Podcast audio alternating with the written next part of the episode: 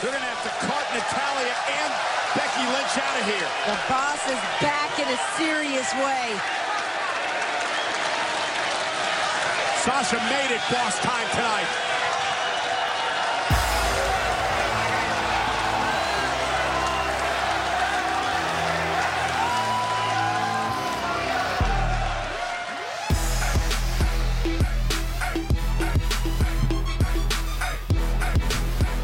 SummerSlam's over. Sasha Banks is back. I'm almost on vacation, so fuck work. It's the Chick Foley show. I'm in the Jimmy's Seafood Studios, and uh, man, I'm feeling good. Eating clean, living good. I mean, uh, eating clean till I go on vacation, and eat a bunch of terrible food and drink beer, but uh, I'm feeling good. I got Sheena Phelps uh, close by here in Virginia, in uh, in the what is it, the Virginia Studios, or the the Chalk Line Studios? Yeah, it's sharp. It's a sharpshooter studio. Oh, there you go. Yeah, I like that. And Yeah. uh, the intern, the MVP, Marco Denton, up in Boston. What's up, dude? What's going on, people? Not much, man. Uh, we have a lot to talk about for sure, and uh, we uh, should get right to it. We have a SummerSlam to recap, NXT Takeover to recap, a pretty pretty jam packed Raw and SmackDown. Uh, but before we do all that, we need to thank all of our lovely listeners because last week's episode was our most downloaded episode ever and uh, we owe it all to you guys. Of course, we did the uh, the Macho Man giveaway, which, of course, the person who won never fucking claimed the thing, so we get to give it away some other time. We will give it away soon. We're not giving it away tonight, but uh, we will do another giveaway soon. I don't know if it'll be just Patreon subscribers, if it will be you know all of our social media followers, but we will get with everyone when I get back from vacation. But uh, thank you guys for listening. Thank you for downloading. We are the show continues to grow, and we definitely couldn't do it without you guys. So uh, thank you so much.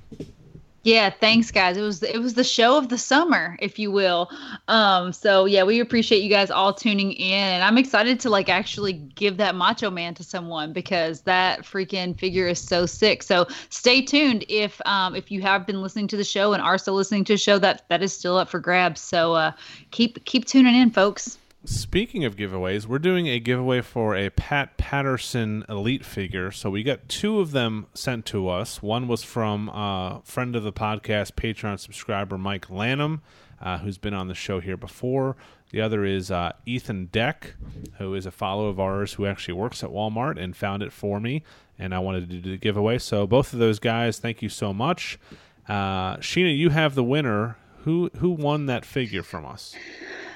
Awesome. So um, the winner of the Pat Patterson figure. So if, whoever gets this figure, you have to. You don't have to unbox him. I won't make you unbox him because that's totally up to your personal preference. But you do have to snap a picture of you drinking coffee or tea or Red Bull or whatever your caffeine of choice is with Pat Patterson because that is a thing. We have a hashtag a moment a moment with Pat. So you have to take a moment with your Pat figure and post it on uh, your social media feed and make sure that you do tag me when you do. But our lucky winner for the Pat Patterson figure is Jason Cook. So congrats, homie. I'm so stoked for, to send you this figure. I know you are a figure collector, um, and I hope that this one helps round out your your sick collection.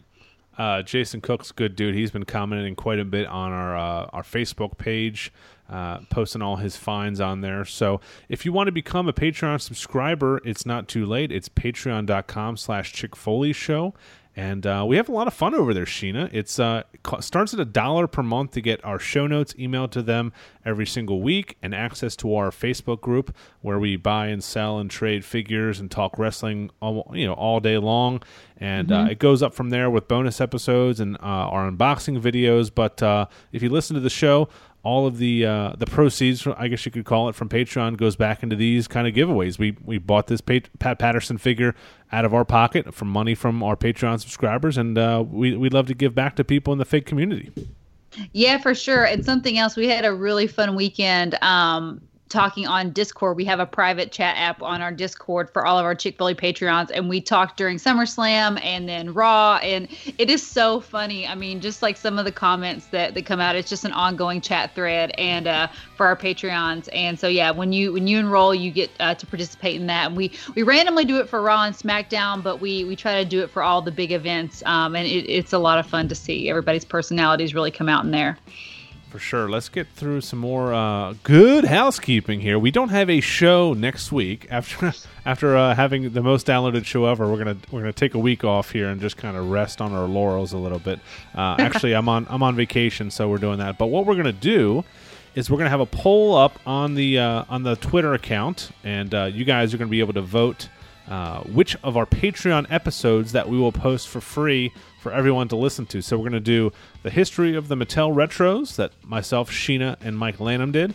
Uh, our Mount Rushmore of peg warmers, which was a fun episode, and uh, our rest- our best wrestling video games of all time, which is another favorite of mine. That was me, Sheena, and the heel husband Seth Phelps. Uh, so we'll post that on Friday. We'll post the episode when we usually post our normal episode next week, and we'll be back here. Uh, what last week of? Uh, I guess that's almost the what the first of September or like the last Yeah. week last week of uh, August. There, yeah. So uh, Yeah.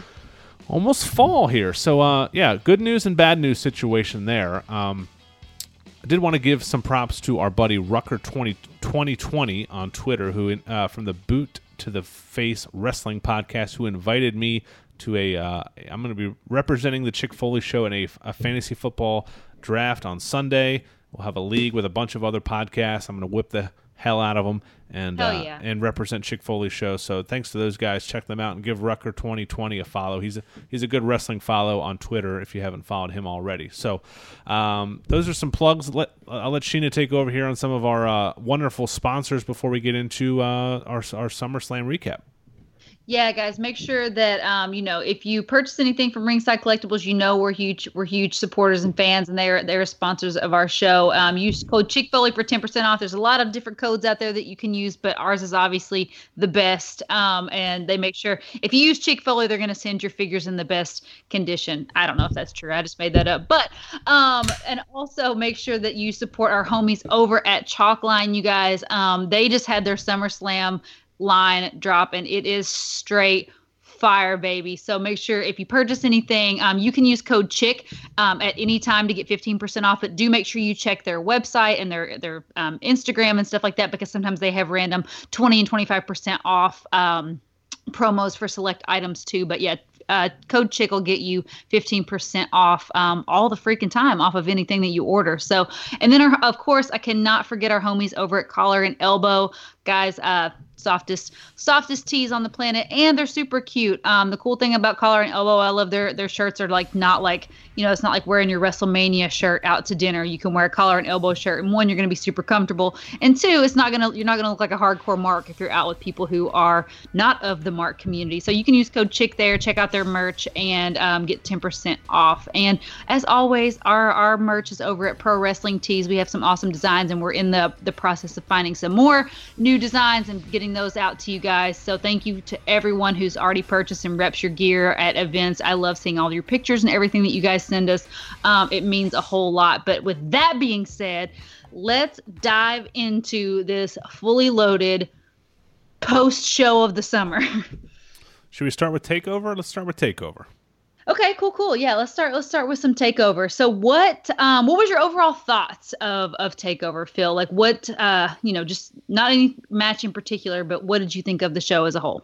I thought it was really good. I don't think it was the best takeover of all time. I don't think it compared to uh, uh, Takeover New York, but I think when you put on banger shows, you know, one after the other, and you have a B plus show, it's going to show a little bit. A couple of these matches were not up to uh, the usual level of what what they've been putting on takeovers, but overall it was a, it was a really good show. I liked it, and uh, the main event made up for for most of it.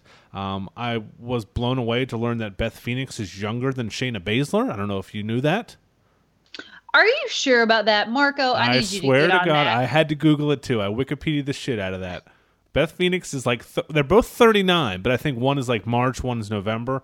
Marco will look it up right now, but yeah, Shayna Baszler is 39 years yes, old. Yes, isn't that fucking crazy? I mean, sh- not that she's like She looks, you know, I, I, she's one of those people that you couldn't tell like how old she is. She could be 25 or 35 easily. Yeah. Um, uh, but uh, yeah, so yeah, but I mean, I, I, that must mean Beth Beth Phoenix started when she was like super young because I mean she's been gone for what 15 years. I mean, Well, I'm actually kind of surprised to find out that Beth Phoenix is only 39. I thought Beth Phoenix was actually older than that. I need Marco yeah, like she's to give got a, me she's got a mom face. She's got one of those hashtag mom faces. She does. She she looks like she drives like a, a big SUV or or a minivan. Uh, she's gorgeous, you know. Like she's she's she's still she's still got it. But yeah, she's Awful definitely on got- commentary, but yeah. Well, you know. She just doesn't have Um, a, a voice. I mean, she doesn't have a voice that kind of goes. To, I mean, I guess next tomorrow, her voice, you know, doesn't doesn't next carry next as much. tomorrow next tomorrow everybody kind of fails in comparison True. you know what i mean it, it's really hard to stand up to to the man the myth the legend that is Marvin uh Ronaldo. so don't um don't get it twisted i i can't imagine doing that job honestly oh, like it's gotta i be tough. yeah i can't i can't imagine just like being there on the fly in the moment having things that you got to say and marks that you got to hit and all that stuff so i give her props but yeah you know she's definitely not she's no jr she's no Mauro. so um but she's doing the damn thing and they got they got chicks on on commentary so hey That's I, I like She's, i like i like better than Renee.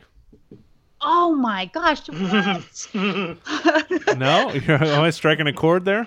i don't know I, I hate when people hate on renee i don't, know why I, I think she is like an awesome personality. I just don't think it comes through on commentary. I mean, I feel like she's fed a lot of like stupid, dopey lines. I love when she she's going back and forth with uh, corey with Corey. Yeah, for sure. She's they're very entertaining there. But this is that's an aside there. Um, any any info on that, uh, Marco? Did you did you pull up some ages? Oh my gosh, he did. Um, it's funny. He just pulled up Beth Phoenix's uh birthday. So yeah, Beth Phoenix is or Shayna is actually older by Beth uh, older than Beth Phoenix by a couple of months. She's in uh, August eighth, nineteen eighty, and Beth is got the same birthday as the heel husband with November twenty fourth. She's a little bit older than the heel husband, obviously, um, being born in nineteen eighty. So yeah, whoa, that is. That's crazy. Yeah, I thought Shayna was younger and I thought Beth was older. So um, I'm very surprised. That is a you know blow my mind factoid here at the top top of the show. But um, yeah, so I thought I thought the show was really good. Exactly what you said. It's really hard when your your product is so used to pumping out like A plus plus plus shows, and then like you said, if they put on like an A minus show, everybody's like loses their freaking mind, and they're like, oh my gosh, like this was not this was not good, or this was not up to par. I'm like. I'm like NXT could put on a C level show and it would still be better than like 90% of the shit out there. Like Oh, let's let's let's be real right now. Like NXT is the best thing in wrestling in my in my personal opinion. Um it did feel like it it, didn't it didn't blow me away like most all takeovers do. There was some amazing matches. Like I'm not even gonna lie. Uh, that's still always loaded cards. The the main event was awesome, but it, it wasn't one of those shows that like you walk away from like holy crap, like this is the best thing I've ever seen in my life. Um, but being the the not best takeover is still a pretty high mark. You Uh-huh. know what I mean? Like sure. that's that's it's a still a, a really high bar that that they've set for themselves. But um as far as individual matches, what did you what would you say was the the disappointment of the night? You kind of mentioned that some of them didn't live up to the hype. So what would you say was kind of like the the shortcoming of NXT Takeover? I'll tell you, Uncle Dave Meltzer really didn't like that Baszler uh, Mia Yim match. Gave it a, a one star, which uh, it was. It wasn't a good match. Bullshit. I think. I mean, it wasn't great, but I yeah, think- it wasn't. Yeah, it wasn't that bad. I, I didn't like stick out to me in my head. Um, that that Dunn three way match was was disappointing. Uh, I thought it was going to be better than that. Pete Dunn has some shitty strikes, man. He he he he went like a, like a like a cartoon rabbit like punching. Did you see the the clip of that where he's just kind of like swinging in midair, like and just like not even like hitting anybody, just hitting air. Um, no, I didn't see that. Maybe it's because I look at Dunn through rose-colored glasses, and I'm like, he's amazing. He can yeah, do no I've, wrong. I've you always know? loved him, but that match, nothing memorable really happened. So that was a disappointment for me. I was a little shocked by that, but I was also shocked by how good the Candice LeRae match uh, versus Io Shirai. That that match really was. I mean, that rivaled the main event for me. That was a great match. It was great. I think um I think to your point, they did a really good job building that match. I mean, just overall, you know, the the whole heel turn with Io and then her new entrance which is just absolutely amazing. Like I love the music, I love the way she looks. I just I love everything about it. It just kind of sets her apart from like all the other um, wrestlers that are like her, like the you know the Kabuki Warriors, like all of them that had that same style as her. Um, I think it really kind of sets her apart to have that like really darker demeanor, um, and just like that like badass music. I I, I love it. More like emo Shirai, am I right? Oh my god, you did not just say emo Shirai. Um, but yeah, I thought I thought it was really I thought it was really really good. I thought they put on a hell of a fight. I told Heel Husband this is like a, a totally random aside. Go back and watch that. When she's entering the ring, she kind of gives me shades of like Ronda Rousey. Like she looks like an Asian Ronda Rousey. Huh, um okay. like go back and look at her face like i was like oh my gosh like she looks like somebody you know and i'd never put it together until now and i think it's because she's got that like scowl now where she just looks Yeah. kind of like i'm about to kick your ass and i'm like she kind of looks like ronda rousey um so go make sure like go take a look at it and like you know let me know if i'm just being crazy but getting back to the um to the Dunn match and everything, I thought there was memorable moments. I think setting up him and um him and Dream as a as a solo feud, I think is was a really cool move. Um, you know, obviously Dunn got the pin and then got screwed out of it, and then obviously you know got beat. But um, you know, if if Roddy wasn't going to win the gold, I think that's the best the best place is just like move him out, get Dream and Dunn together, um, and then you know let's let's see what happens there because I think that feud is going to be fire. Why do you think? And this this might be a stupid question. I was wondering this. Uh, why do you think that the just the, the the booking of the matches on Takeover is just so different than whoever is booking the matches on the main roster? It's just not the same pace. I don't know if it's because it's a longer show. They don't want to like get the crowd super hyped for a match and then have it, you know, bring bring it down to crickets. But does does it make any sense what I'm saying? Like these matches are, are just a different like I could show you a match without any like banners or any like without showing you the people. And you would know it was an NXT match as opposed to like a, a SummerSlam match just because It's it's totally different because it's it's a totally different feel because one um you only have what five matches on this card Yeah, versus yeah, like you know Oh, 11 yeah. matches on the on the main card. Like there's going to be a huge difference in pace. There's going to be a huge difference in storytelling. Um and just the way that just the way that NXT builds their stories um is totally different than the main roster, right? The main roster has live TV every single week. You see you see the same superstars on TV every single week versus NXT where like, you know, you may not see Adam Cole every week, right? You may not see Velveteen Dream every week and the storytelling gets a little bit more you get a little bit more time with the storytelling. You get a little bit more um, intimate build. It feels a little bit you know smaller the backstage segments mean more. Um all of that stuff versus like live tv where you have like 10 million things going on you're promoting 25 other things you've got a pay-per-view that you're trying to push you've got you know the current show you got the 24-7 championship running around. Like it's a lot of stuff to digest versus nxt where you can really just sit down and absorb it all. I think that's what makes it feel different Yeah, that's. I mean, that's almost why people remember like the golden age of when we were kids so fondly, is because when we were kids, we had four pay per views, and I mean, from SummerSlam, you wouldn't get anything. You would build until Survivor Series, and you would have episodes of Monday Night Raw where the champ wasn't on it, or you know, or superstars where you know it was just kind Yeah. of a filler matches, but you know, it kind of built things. I mean, NXT is an hour long. I mean, how much time do they really have to, fo- you know, they got a ton of guys on that roster now. So um, it's, it's it's definitely good for, like you said, it just builds kind of anticipation, and, and they can just kind of go all out when they only have five matches on the card. But yeah, I was I was just thinking that while I was watching it. It's just a it's just a more fun. Like I could just watch NXT takeovers every. I know they wouldn't be as, fun, but I could just watch it every month. Like it's like give me give me ten different people and let's just do an NXT takeover. You know, every month, but um, True. And you know, it feels totally different. Like I, you know, when you have ongoing feuds that go over the span of multiple NXT takeovers, it yep. doesn't feel as like like belabored and drug out as it does when you have a feud that gets drug out between like multiple WWE pay-per-views. I mean, this is the third time that we've seen Adam Cole and Johnny Gargano and people were just as into it this time as they were when they when they first saw it at NXT um, New York. You know what I mean? So Yeah. um, I think I think it there's something to be said for that versus like you know I mean granted this is a terrible a terrible um, example but like you know when we kept seeing Baron Corbin and Seth Rollins, where we're like, Jesus Christ, wait, if I see this one more time, or Drew McIntyre and like Roman Reigns, you know what I mean? Like, I'm Yeah. like, if we see this one more time, we're gonna just like stop watching wrestling. Yeah, or like Um, uh, Andrade and Rey Mysterio. I mean, how many times that we just saw that again on Monday after seeing it on SmackDown for so many times, and it's it's a great match every time. But if they wrestle on a pay per view, Yeah. it's going to be like, oh fuck, again with this. Like, it's not gonna be like the excitement that you get with these NXT matches. So yeah, that's just a whole different animal.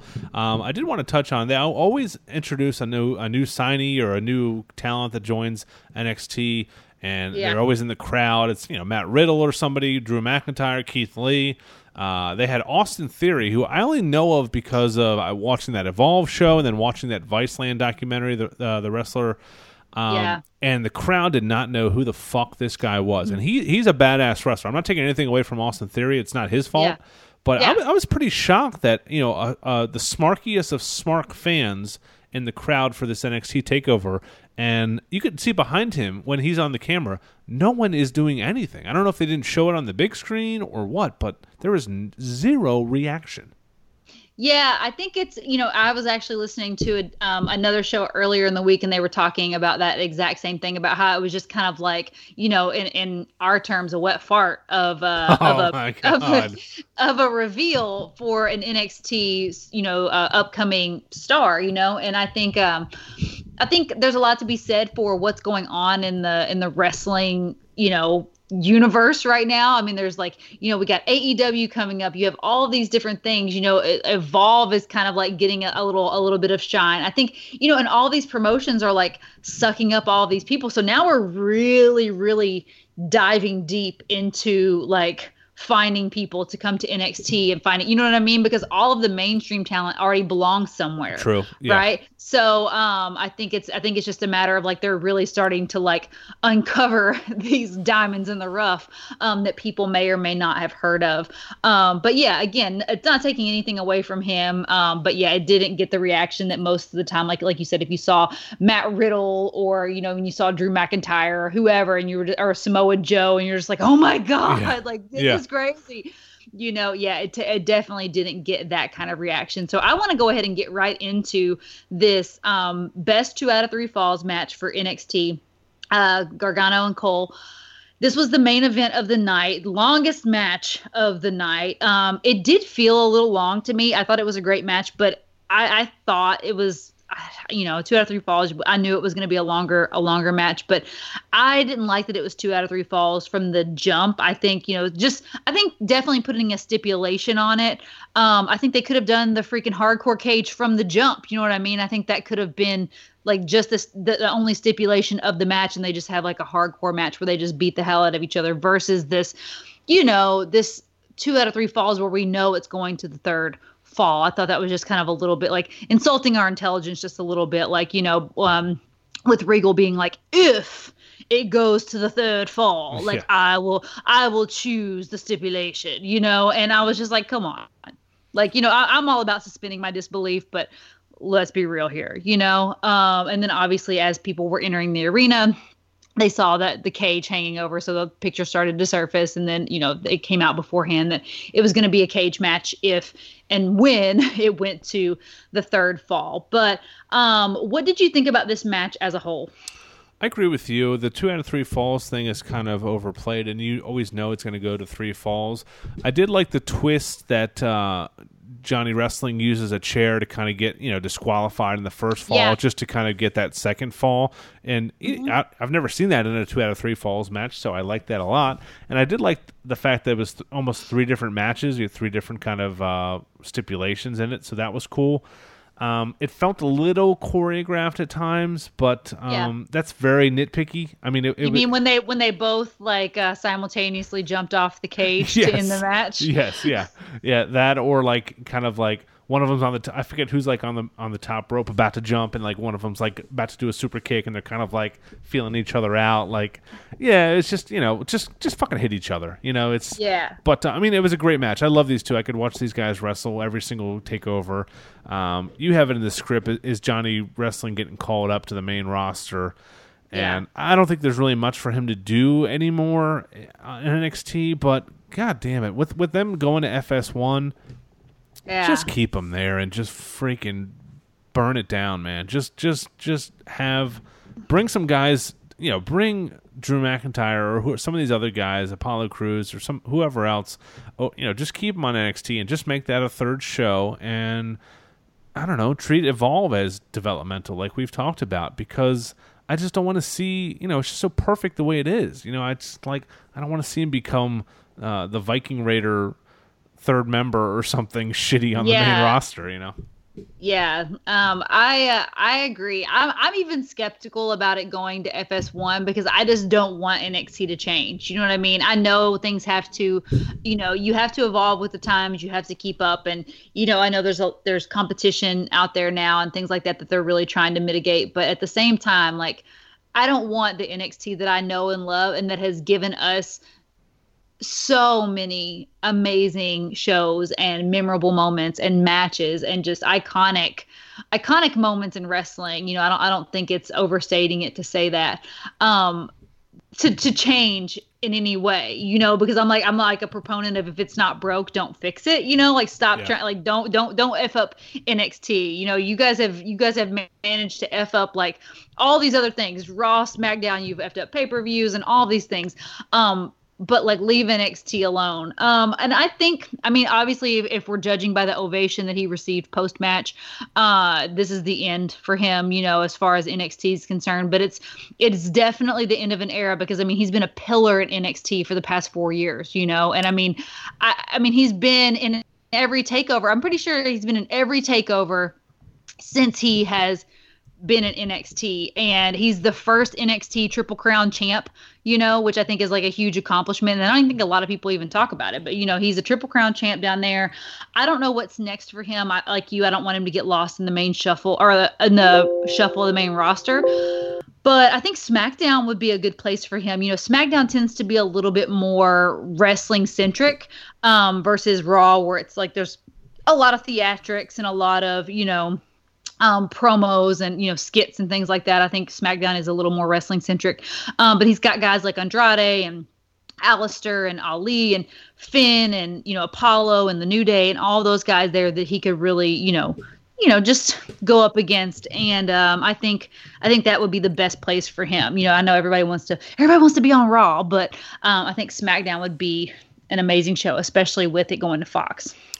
I agree. Yeah, that that's the ideal place for him if he does get called up. Uh, Marco says NXT is moving to FS1 soon. Vince McMahon like and Kevin Dunn likely to be more involved. That that can't be. You know, that's that's probably a dirt sheet rumor, but that's um that's probably that's not good for business for sure. Uh, I don't know if Triple H will allow that, but you know, it's uh, to a certain extent, it's out of his hands. He's not the owner of the company.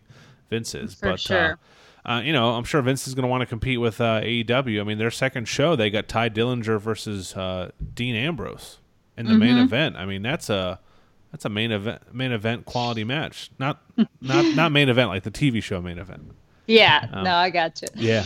Uh, let's go over to SummerSlam and what? Let's just go Uncle Dave's ratings first on this NXT card because I want to go over just just to let everyone know the main event. Cole Gargano got a four star. We talked about Baszler versus Mia Yim one star. The triple threat for the North American title three point five. That uh, Candice LeRae match four point two five, and the Street Wow. Profits undisputed era three point seven five. So forgettable that we didn't even talk about it. Um, it's just it, it was a good tag team match. It just wasn't anything. Um, you know, we've seen so many good tag team matches on NXT takeovers, and, and th- this one wasn't bad. Uh, I think it really showed. I thought it was fun. I I liked it. I think Dave. I think he was way off base with his picks. I don't know why people even still listen to him. I thought he was way off base. I thought I thought the tag team match was a lot of fun. I thought it was really good. I thought I didn't think that Baszler and and Yim was like a flop like he did. Um, I thought there was some really good storytelling there. Um, the thing I'm most worried about is I want to know. Marco took down our stats last week as we went through each Oh, match boy. and picked. So I want to know who won um, as far as who got the most picks correct. So Marco. So since we're on just NXT, um, you guys are actually tied. No Yes. way. So you both, so you both got four out of the five matches Oh, right. I like that. I like those numbers. We should what we should do. Whoever wins, we'll have we'll post like a picture.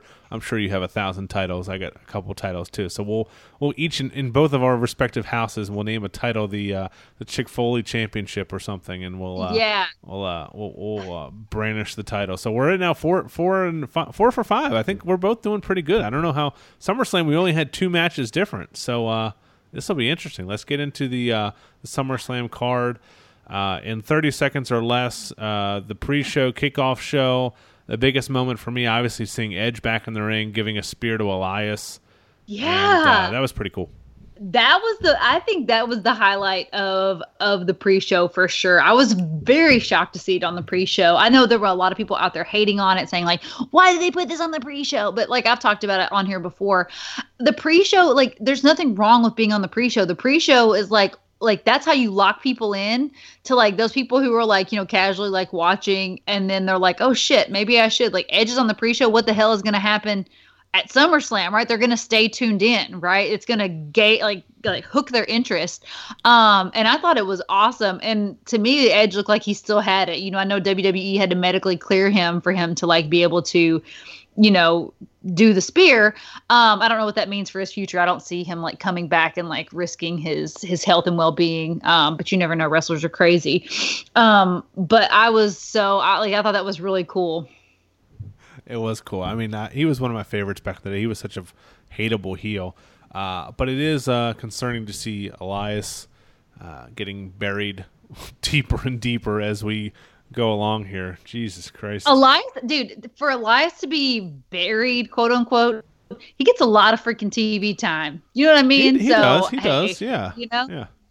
So, I mean, I would rather be buried on TV than be buried backstage. Like, I, That's I'll true. be, Yeah. you know? Better be that than the EC3 for sure. exactly. Exactly. Um, other than that, not too much to talk about from the pre-show. Uh, let's get. I don't want to go into each individual match, but I guess we should maybe let's just do like two minutes on each match here. Uh, Yeah. that's, that's the So the show kicked off with um, Becky versus Natty, which I thought was a really good a good way to kick off the show. I mean, you know, just get the man out there, get the crowd, get the crowd hype, get everybody. You know, then you got Natty, who's the the hometown the hometown girl. Um, get a nice little pop, get the crowd fired up. I thought this was a really good match. I thought I know you were kind of down on it before it took place, so I'm curious to see like what you thought about it like after seeing it, you know, and what your what your thoughts are on on Natty post post SummerSlam. Oh, I'm not. I'm not changing my thoughts on Natty. I just, I just don't like her. I don't like.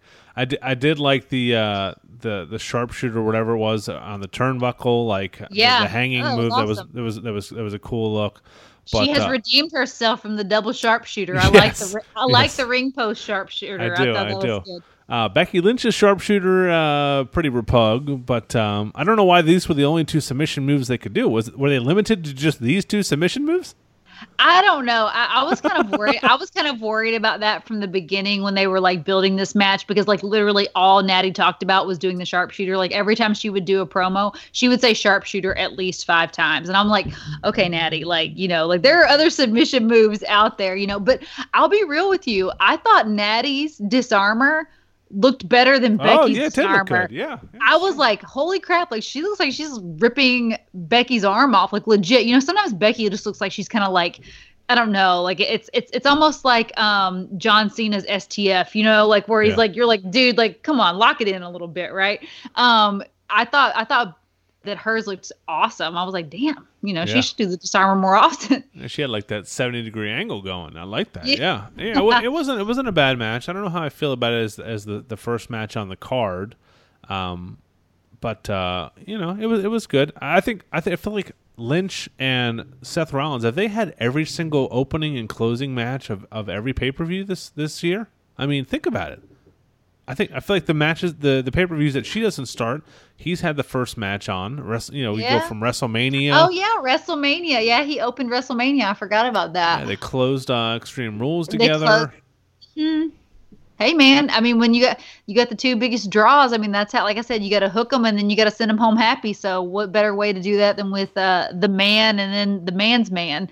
Um, Yeah. marco said that they actually promoted that like as they were promoting this match it was like being promoted as like the sharpshooter versus the disarmer. Okay. and i and i specifically remember them like saying that like you know it's sharpshooter versus disarmer. Um which like i said i mean sharpshooter 125% better than the Yeah. the disarmer any day of the week but you know that's just me being a, me being a mark. Um Why learn a third move? You know, it's just yeah why why I'm not why getting paid any- extra for that. yeah why do anything else? Um but i mean yeah we called it. They were they put each other into the each other's submissions. The crowd was really into it. Um you know i thought you know i thought it was really good. Becky obviously retained. We knew i you know we knew going into it natty wasn't the one to dethrone uh dethrone the man but you know we'll talk about who who who might be the one to dethrone the man a little bit later so as when we get into raw but um overall yep i like this match um i thought it was good i thought i thought it was a good way to kick off the show Okay, let's go to uh, the the squash match: Goldberg versus Ziggler. Which, uh, if you're uh, yeah, the stopwatch going at home, uh, it was less for sure less than three minutes. I think that was our counter. We we were Yeah. both going over under on that, and I think Mm-hmm. I think even like him coming back out and beating the shit out of Ziggler a couple times was over three minutes. But yeah they uh, were even after that he was still done in less than three minutes I was confused by this ending. Obviously, it was a squash. It was made to look Gold, made to make Goldberg look good. But what uh, what was the purpose of this? If I mean, why, why should we ever take Dolph Ziggler seriously? When when does he ever win? And and I thought you know with with with Goldberg coming back out and him calling Goldberg out, I thought we were going to get Shawn Michaels. But didn't you feel like that was going to happen? Yes, I totally. I actually said that um, during the chat. I was like, "Oh, here comes, here comes HBK," and then nope. Sure enough, you know, Goldberg's Goldberg's music hit, and then he came back out, and I was like, I, you know, I mean, I guess it was okay. I just didn't understand what the the bigger picture was, and maybe there was no bigger picture. Maybe it was like legit just to make Goldberg look like you know a, a force, but at the same time, like I just didn't. um I didn't understand why Dolph was like, you know, yeah, you're a man, like you you can't take me face to face. Uh Marco says the match was one minute and fifty seconds. So yeah, it was half the the time of our predicted three minutes. So anyway, um, yeah, not much to see there. Goldberg got his his you know shining moment to make up for um, you know super super showdown, and you know that that's really all this was to begin with, honestly. I popped big for the uh, the spear. My wife yelled at me for yelling so loud during dinner because uh, that was a fucking spear, man. He turned Dolph Ziggler inside out. I mean, it was like insane. Which credit to Dolph. No, that's on Dolph. se- That's for yeah, for selling that because that was amazing. I mean, that was just absolutely incredible. So yeah, that that was pretty freaking mage. I love the articles now coming out that I guess Dolph, just from all the dirt sheets, that Dolph requested his release uh, after SummerSlam and it was denied by Vince McMahon. There's been rumors of him wanting to quit wrestling, you know, for like ten Every years. ye- What, why, every why, year. why do these always come out? Like, why would he ever quit wrestling? He makes a, a bomb ass paycheck. He goes and does his uh, comedy uh, routines whenever he wants in different cities. Yeah. He's got it made, man.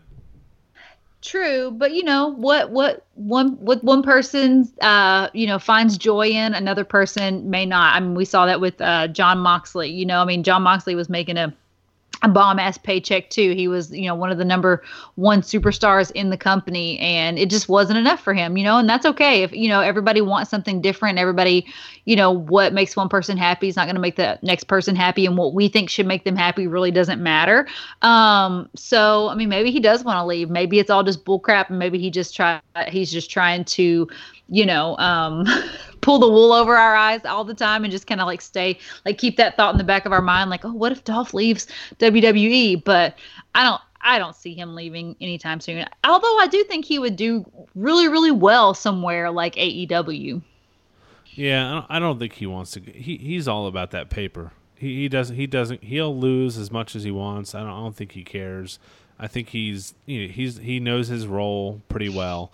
Uh, but that's just me on the outside. I don't have any inside information on that. Uh, Ricochet Styles was a, a good, not great match. I love the ending uh, in a uh, interesting move off the top rope for Ricochet, turning it into a Styles clash, catching him like you know around his neck. Very dangerous. Yeah. But, uh, awesome. I've never seen that before. It was awesome. Yeah, it was like some sort of like Phoenix splash into um the Styles clash, which was just like I just wasn't expecting that. You know, I mean, I thought maybe he would counter and like you know kick him or something, but I wasn't expecting him to catch Ricochet in midair um into the Styles clash. I thought that was just unbelievable. It was really weird seeing Ricochet wrestle in a shirt and like gloves and like the full. I mean, I know he was like doing his Nightwing gimmick, which is like a thing now. Like I know like the wrestlers all, all seem to want to dress like superheroes or like licensed licensed you know characters out there. And I'm like, stop doing that. We can't make figures of that, you jerks. You know, like how I, I mean, as much as that the match with Nikki Cross and Alexa was just absolutely horrible. Like I would totally buy an Alexa Bliss and Buzz Lightyear gear, but Oh, that's yeah. never going to happen. You know what I mean? Um, same with this Nightwing gear. Like this is never this is never gonna happen. Um, but it was really cool to see him like wrestling in something in something different. But I bet he was sweating his freaking balls off.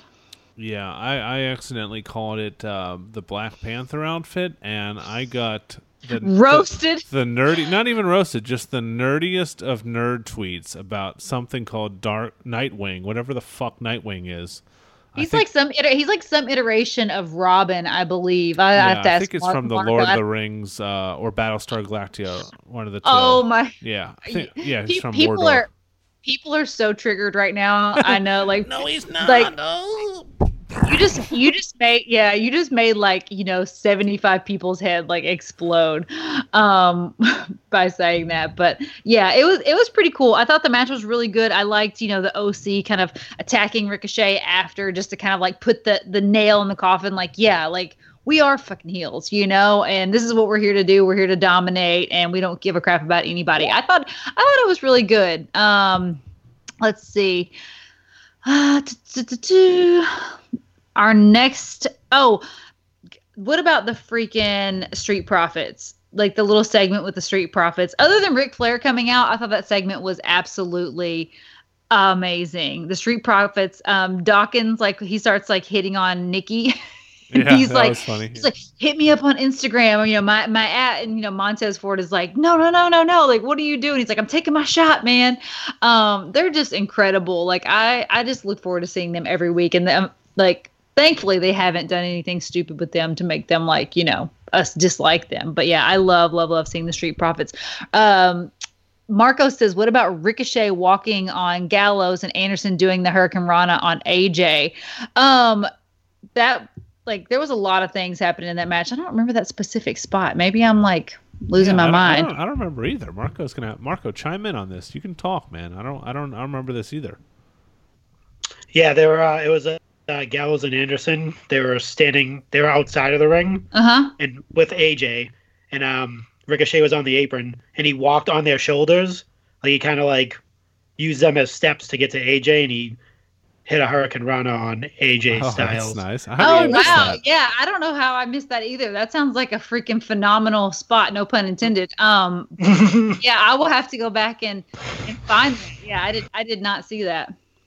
Yeah, I didn't see it. Good call. Good call, Marco. Yeah, I mean, Ricochet is always good for that, man. I hope he doesn't get labeled into that uh, kind of just flipsy do guy because he, you know, I think he has some serious potential. But uh, uh, on to the next match, uh, we have Bayley versus Ember Moon. Uh, Meh. meh. Yeah. it just I think I think this match more than anything, um, like I said, this match had the potential to be the dark horse match. Um, it didn't deliver. I think one, it suffered from placement on the card. You just came off of that hot ass, um, you know. AJ Styles versus Ricochet match, which is just, you know, high flying, hard hitting, amazing, amazing match by both men. Um, and then you got Ember Moon versus Bayley, like bringing everybody back down. Um, and I just thought, one, this this match um, suffered from a lack of build and interest. It was just kind of like like we talked about previously, you know, Bayley just choosing her opponent versus like there being any sort of build at all, like any sort of tournament or contenders match or anything like that for Ember to actually earn her spot. Um, I thought just kind of like gave this gave this match like kind of like a wet blanket over top of it. You know what I mean? Um, and what I will Wet say, blanket? Wet blanket? Or uh, or it was kind of a wet fart. I, Um, Marco, I need you to to find me a YouTube what fart clip, please, or some, Oh some my kind of sound bite. We can't, we can't be farting in the ears of our of our listeners. Um, but I um she did the Bayley to belly. I always mess it up. Bayley to belly off the um off the top rope, and I mean Ember Moon just straight like made her look like a superhero. Like Ember Moon like flew for her um and made that Bayley to belly look like so damning. Um I thought it was, you know, I thought that was really awesome by Ember. But yeah, overall this match was just um was that you, or was that? Yep. Wow, that Yep. was nice. That was good. Wow. Hey, listen, I have I've had a lot of practice. I've been doing fart noises since probably like uh, 1990. Oh, wow. Um, o- OG fart noise maker. Oh, OG. I grew up as a Nickelodeon kid, so I'm all Oh, about that was the know, go-to joke, man. Nickelodeon. Yeah. I mean, you just yeah. Ren, Uh, Ren, and, Ren and Stimpy, all all the things. um, next we have Trish and Charlotte. I thought this match, um, I thought it was good, especially considering you know the the age difference and the ring rust and all of those things. I thought I thought it was good. It was a little bit long. Uh, what was it like the second longest uh, match on the card or something? And I didn't feel like it needed to be that long. Um, but overall, I didn't I didn't hate it. I didn't think Trish looked bad or anything. Yeah, me and Marco talked. But we, we, what we want to talk about is some cakes, though. I mean, I mean, Tr- Tr- Trish Stratus at, at whatever age she is. I mean, god damn. I mean, she looks amazing. I don't care. I mean, this was a great match. She looked good, and this is her swan song. This is her final match. She Yeah. says. Uh, and if Yeah. it was, I mean, it was great. It was, you know, this is what you need to do when you bring back a veteran like this. That she can still go. It was a good match, and, and even to the to the end, I didn't know who was going to win. Uh, she put Charlotte Flair over, but uh, man, Trish looked good. She did look good. Whenever um, that yeah that interview segment um, between I can't remember it was like between Becky uh, Becky's match and Goldberg's match um, and I can't remember who was interviewing her but like they like literally like when Trish walked into the shot like all you saw was her puppies and I was like holy moly I was like Trish is like you know milf milf goals you know what I mean? Um if she's like supposed to be playing this like demure like oh i'm a mom i can't rock it anymore i'm like she's not doing a very good job. Like this is not a very good cover up trish you know? Like you you still got it. So um i yeah i thought it i thought overall it was really good. Charlotte i mean unsurprisingly went over um and i thought it was a great way to to send trish off. And i thought it was very very fitting, you know, like kind of just like, you know, like she said, she's the queen of queens, just kind of passing passing the torch officially to to Charlotte. I thought was a really a really cool moment. I did like that as well. It was a really good match. Uh, I don't know if you skipped uh, Owen Shane or if it's it's further down your docket there, but I think that was before that. I missed the Owen Shane match. That's what I was pulling putting uh, uh, Kevin Nash Jr. to sleep. And uh, so, so tell me if I should go back and watch this match because it doesn't seem like it was uh, reviewed very well. Um, it was all right. I mean, it was nothing. It, it didn't live up to the hype. I don't think. I don't think it lived up to you know what everybody thought. Or the it didn't live up to the build. I guess I should say because there was a, there was a lot of really great build for this match. I mean, KO was just incredible um, working up to this, and you know he had Elias as the special guest enforcer. Um, you know. I, I don't. Th- I mean, Owens. Owens went over. It was a great match. If you have time to go back and watch it, cool. If not, just catch the highlights. Um, but yeah, I, I'm excited to see where Owens where Owens goes from here. But um, I thought it was really good. I thought the I thought the coolest moment um, before that was actually uh, Bret and Seth had a little moment backstage, um, and it was like it was a brief moment, but it was still a moment. Like they were on screen together, and you know Bret like you know gave gave Seth the rub, and I was like, oh, this is this is good. This is a good sign. you know, like Yeah. they're they're in Canada. Bret just gave Seth the rub. Like this is awesome. You know, and I saw a lot of people saying, you know, well, uh, I can't believe Seth would even um, want him to do that segment with him after all the shit that Bret talked about him. But Bret, like honestly, um, I mean, he like he- like this was like I can't even remember like a couple years ago. I think. Um, Bret already came out and said like he was in a really bad place when he was saying all that. It's when Bret had his podcast, remember? Um, and he kind of like Bret Hart had dra- a podcast. yeah, for a brief for a brief oh, moment. God, it had to be boring.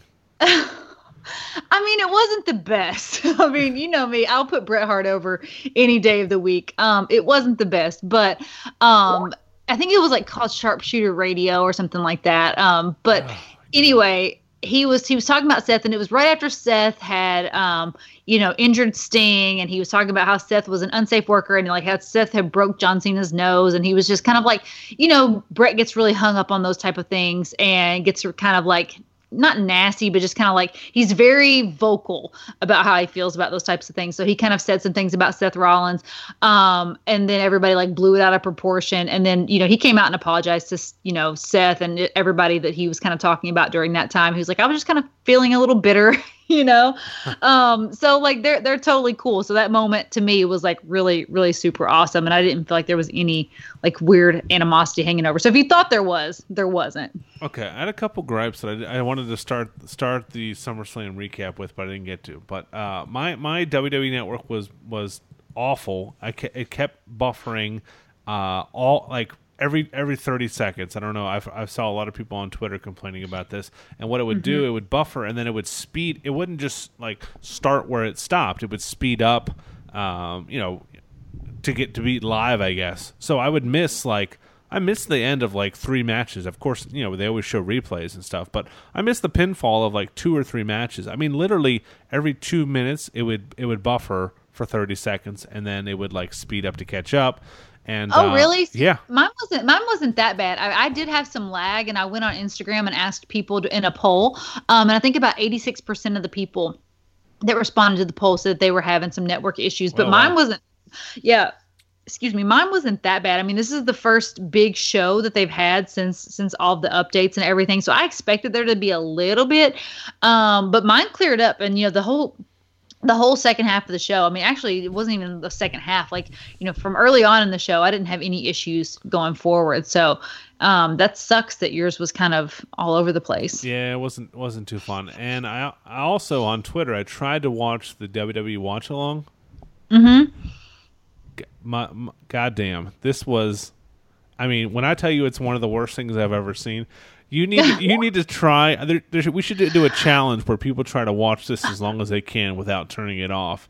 It- Wait, so what? What is it now? It's so so college football does this really well during the championship game. They'll have like four or five guys sitting, you know, on ESPN two. They'll do this instead of ESPN one. They'll show the game. ESPN two. They'll show the game in the corner, and then they'll have like four or five like former players or coaches sitting Okay. around on couches, Okay. kind of like Yeah. critiquing the game as it's happening. So this is I took a picture of this. In one picture, it was one, two, three, four, five, six, seven, eight, nine, ten people on the fucking couch. Okay, and this is like like Otis, Otis and uh, Tucker are here. Sonya and Mandy are here. Santina Marella, Jimmy Korderas, a former referee, uh, Pat Pat McAfee. Uh, Johnny Gargano and two people I'd had no idea who the who they were at all. I've never seen them before in my life. M- Like must have been local Canadian like. Mm-hmm. Did know, you say? Did you say Riddle? Riddle Riddle was in and out too. He was there for, at some point Okay, telling some funny I stories. I saw some clips on Instagram of Matt Riddle on a couch, like watching um, SummerSlam. So I'm I'm assuming that's the same. That's what it was. He was funny, but uh, I'm telling you, man, this was so. Ba- this could be cool. Like if you had, like Peter. I know people don't love Peter Rosenberg, but you need someone like a, like you need a host of this. And then I love Peter. psych- I love him too. I think he's great, Yeah. and he's super knowledgeable. Like some Mandy Rose is a, a pretty good wrestler. I don't dislike her, but she doesn't know shit about wrestling. No. They were sitting Yeah. here talking about like coffee and donuts. Like I had to turn it off. Like I would say I watched it for thirty seconds and I was like, I can't, I can't do this. I can't. They, they don't even show the match. They don't even. They're they're they're not even reacting to anything half the time. They're just chit chatting, and it's literally ten people in like chairs and a couch just talking. And uh, but you just need like you could do this really well. You could have you could have Peter Rosenberg sitting there and and someone from the match that just happened coming in and talking and like Yeah. the Miz or somebody that isn't on the card or a former wrestler. Do like one former wrestler, one current wrestler. I mean, it's it's not hard. I would I would watch it, but you got to show. You need Brian. You need Brian Dipperstein. Have you? Do you know who Brian Dipperstein is? Yeah, I yeah. absolutely love him. Um, I, I discovered Brian Dipperstein obviously through listening, like my years of listening to the Cheap Heat podcast. Um, but since then he's been on the Masked Man show and like several different um, other shows that I've listened to, and he is just like my favorite because he's like, first of all, he's like like kayfabe only. Um, second of all, like his his opinions, I just I just think he's everything about him just cracks me up in the way that he expresses his opinions and the way that he rebuttals other people's opinions. I just think it's like the best thing ever. So yeah, like I I, I would love to see people like that on on the couch, like watching watching wrestling. Um, and even you know Shoemaker, get Shoemaker Yeah, to like yeah, I want to watch somebody I want to like- watch yeah. along with those guys, you know, like the guys who like I love listening to every week. I would love to see them like watching a show live. Obviously, they're probably sitting there like, you know, taking it all in and taking notes because they have like to record a show um in a couple of days, but at the same time I would love to see them like doing doing something like that. Marco concurs. Marco said it was super awful. so I'm I I, I I, I missed it. urge everyone listening to try and watch this. I don't know if they do it for every pay per view or just the big ones, but I, I just sent a picture to you guys in in the uh, in the chat, uh, our three way chat on uh, Instagram. But man, it was I, I I could not get through it. It was, and they were all in character, like current wrestlers in character. Like like this is not what this is for. This should be like what, what people are watching to kind of like get a critique from like imagine if the fucking undertaker was there like just like watching the match like watching the seth rollins match or something like or or hbk like that would be awesome like Yeah, wh- I just well, I would love to see just fans. Like there's a show on Bravo called The People's Couch and it's just like fans of Bravo who like watch Bravo shows and like give their input and like their reactions and like it's kind of like a live reaction and like I said like they they give their opinions on stuff and it is hilarious. I love to watch that show. So just having like people who are like like mega fans of wrestling or people who are like you know bloggers or you know work for sports websites or have podcasts or whatever people who just like love the product as like a fan i think it would be like a much better experience than people who are like in the business you know i think they're, they're Yeah, yeah. you they, they look at wrestling totally different than we look at wrestling right like i don't know what it's like to be um the miz in you know seeing everything backstage and like knowing what all what all the magic is back there right? Um it's like like when you see mickey mouse in the tunnel underneath disney world with his head off like it kind of ruins the magic for you right? Like you're not going to view it through the same lens as someone like myself who's never been in a wrestling ring or never been backstage at a wrestling show or any of those things. So i think having fans do it would be the best would be the best way Uh, I would be 100% be down for that. Yeah, for for sure. I think that would be entertaining. Um, yeah. So uh, that was a little aside there. Let's get back to the matches. Uh, we talked about the KO Shane McMahon match. Next up on the Yeah. card, uh, we talked about Flair and Stratus, Kingston versus Orton for the uh, WWE Championship. Um, Yeah, this match was probably my my uh, most disappointing match of the night. Not because of the in ring action didn't um, pay off. I thought I thought they had a really good um, I thought they had a really good in ring chemistry, and I thought that they they did they had a really good match. But it was a really long match. First of all, um, which was I would be okay with if there was some sort of payoff but there was no payoff at the end of this match and it was just i like i mean you heard the crowd the crowd literally chanted bullshit at the end of this match and it just it didn't deliver and it didn't um translate i think uh, i was listening to something a little bit earlier in the week and it was talking about how people in the audience they couldn't see Randy Orton staring down Kofi's family in the audience. You know what I mean? Like that didn't translate well for the live crowd. So they didn't even know they were like they when they got the count out they were like what? Like what just happened? Like why why did they just count these guys out? Like why did randy not get kofi back in the ring? You know they didn't realize that he was supposed to be quote unquote distracted or like trying to like showboat in front of kofi's family. So they're just like well we just watched all of that for nothing. You know there was no payoff. So to me like that kind of just like ruined the match. And i feel like they had such a good build to this match and like they had such a good story. Like i talked about before this is one of my favorite storylines kind of going into this because it is a shoot storyline that like actually played out in kayfabe right? And it, it's really awesome. Um but I feel like now they like kind of saw like, oh, there's a spark there, and they're gonna like drag it out and make it like just unbearable, right? Like now they're gonna just keep on going to this Kofi and Randy Orton well, and that's not what I wanted to see. I wanted to see a definitive win, one way or the other, whether Orton went home with the championship or not. Like it didn't matter, but I wanted to see something something happen. Yeah, I agree. This was just uh, a, du- a dud match, and it was you could tell it was just they're going to build this to two or three pay per views. They're gonna they're gonna wrestle at uh, Hell in the Cell. They'll probably do something at Survivor Series. So uh, we will see what happens there. I'm sure they're going to definitely do a rematch at Clash of the Champions uh, or Clash of Champions, whatever it's called. Uh, Balor versus Fiend. Now we can spend quite a bit of time on this match, so, so s- settle in here.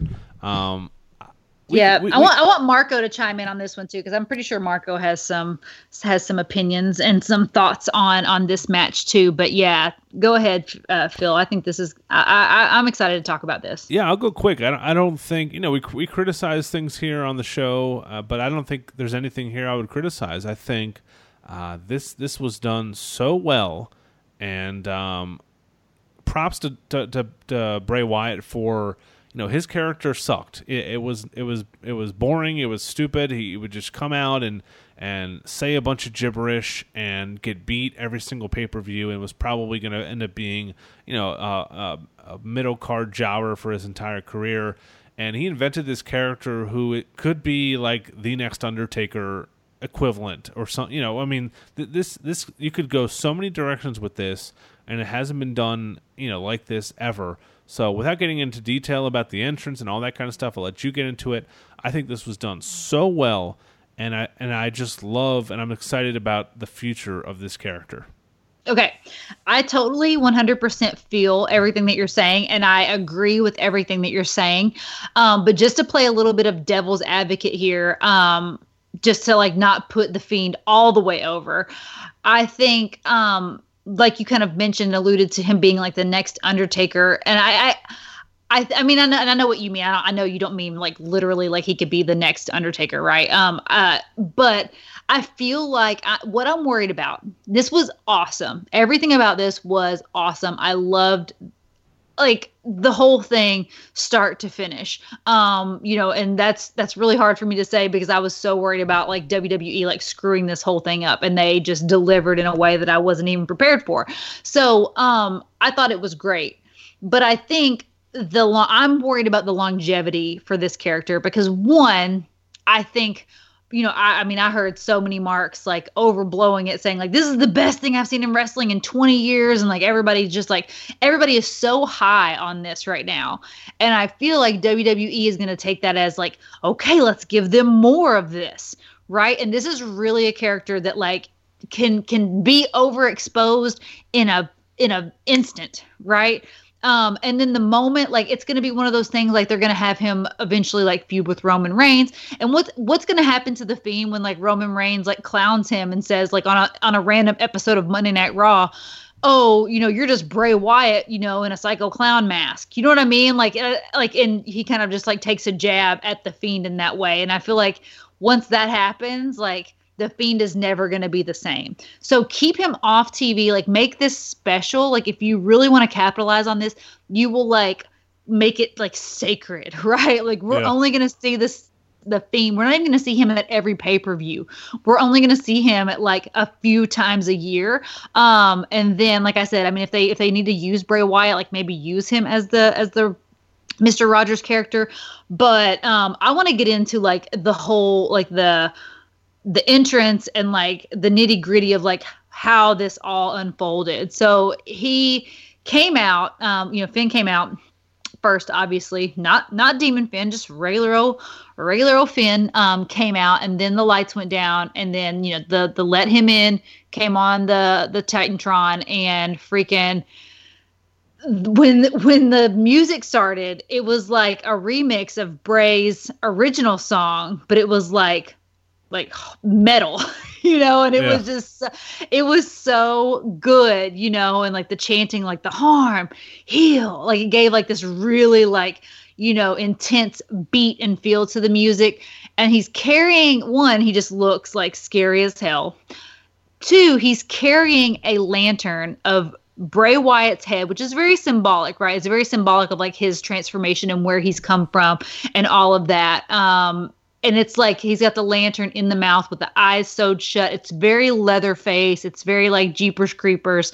Um, I loved everything about it. And then you know he gets to the ring and you can tell just his mannerisms and everything were just so on point. I loved his character work. Just kind of like kind of it looked like he was fighting like this internal battle amongst himself like you know not wanting to be the fiend but like here he is the fiend he's like been unleashed like what did you think about the entrance Entrance was perfect. I love the the slight change of the song. You know, I, it took me till you know halfway through his entrance to realize it was the same entrance music, just with a you know a totally different riff and totally different singer doing it. But um, I, I know I think yeah, I loved how he was fighting, like kind of like the Bob Backlund thing, like looking at his hands, like you know, just Yeah. just like not knowing what he was doing. But I, I wish they would kind of play to that a little bit and have have Bray. We've talked about this on the show almost every single week. I think a broken record. Have next week on Raw, have Bray just as himself on, on Raw, and like like, like Mm-hmm. nothing happened. Like he doesn't even know the Fiend exists. You know, like right. um uh so, so so you can then then you don't have to have the fiend on on tv on pay-per-views and stuff and you can you can do things with him backstage without him having in the ring. Uh we'll, we'll get to raw a little bit later in the show but yeah i think it was done well. I think he he mixed in a couple things from the old bray repertoire. I know our good our buddy big mouth aj was unhappy with that and i kind of agree with him. Just the the bending over in the corner i think you should do do away with anything that was the old bray. Just this is a whole different thing. Don't don't do the the backwards over the back look from the the turnbuckle uh, and all that kind of stuff. The move the move set is is kind of similar, uh, but I like the addition of the mandible claw as a finisher. But uh, you know everything about this was was great. I think it has staying power. I, I disagree with you. I think they're gonna they're gonna. I mean, hopefully they're gonna tweak it. And you know when when when the Undertaker came out back in '91 or '92 as a, a dead guy, uh, who who thought he'd be wrestling 30 years later, uh, whatever. You know, in 2019 but uh, he still is. So I mean, I think I think you're gonna have to change this as as time goes along. Uh, you're not gonna get into promo So ba- we're gonna- promo gonna battles get- with him. You know, like like you said, th- you can't do a promo battle with Roman. And, and the Fiend, it's going to have to be Roman and Bray Wyatt. It's going to have to be a, a double personality type of thing. So we're gonna get like uh, Ministry Fiend and like American Badass Fiend and all, all of those things. Yeah, uh, Doink, Doink. Fiend, Doink Fiend.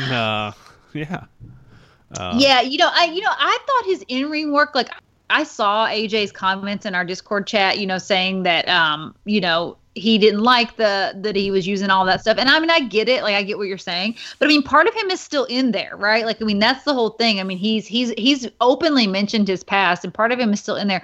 But I thought his moves and his his whole demeanor in the ring was completely different. I thought I mean, he was violent and he was like I mean, he was like a horror movie character. Like when you see a horror movie character get their hands on someone and like they're viciously like beating them down, like that's what it was. He was like grunting and like groaning in the ring.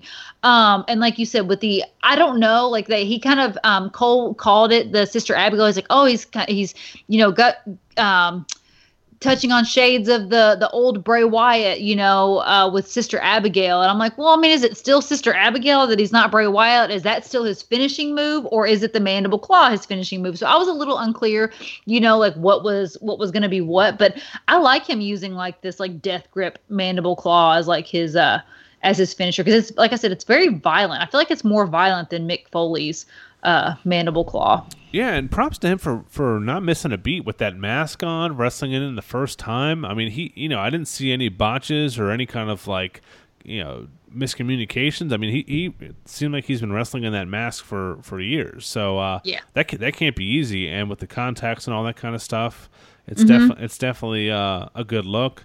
I loved it, Marco. Let me let's get your thoughts on this whole thing. Um, yes, took the words out of my mouth with, with all that stuff you were Yeah, saying. we, we talked for ten minutes. There's, there's not much left for you to say. Sorry. Um, yeah, but no, um, he, uh, I thought it was, I thought the, obviously the entrance was amazing. Um, as he talked about his uh, mannerisms, uh, there was actually an article um, with Jason Baker. He's a he's a part of the special effects team that created the the mask and the you know the Firefly Funhouse and the and he directed most of those. And he actually talked about how you know uh, Bray Wyatt is like a really great like character actor. Like he can he and you can actually tell when he's doing the Firefly Funhouse um, skits and, and his in ring work and how he was on Sunday, just his mannerisms and how he moves and like he really gets into the character. He's almost like a he they describe him as kind of like a method actor when it comes Yeah. to that. So um, um, the other thing is I think they're gonna protect that character. I don't think you'll see an oversaturation of the Fiend. I think you'll see more of the Firefly Funhouse than anything.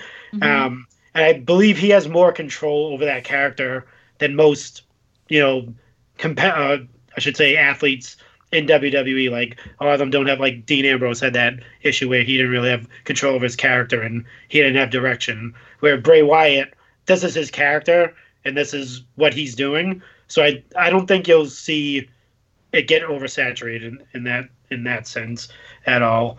Um, the other thing Yeah. I wanted, I forget, I was going to bring something else up, but I totally forgot. We, you can talk. I'll try to remember.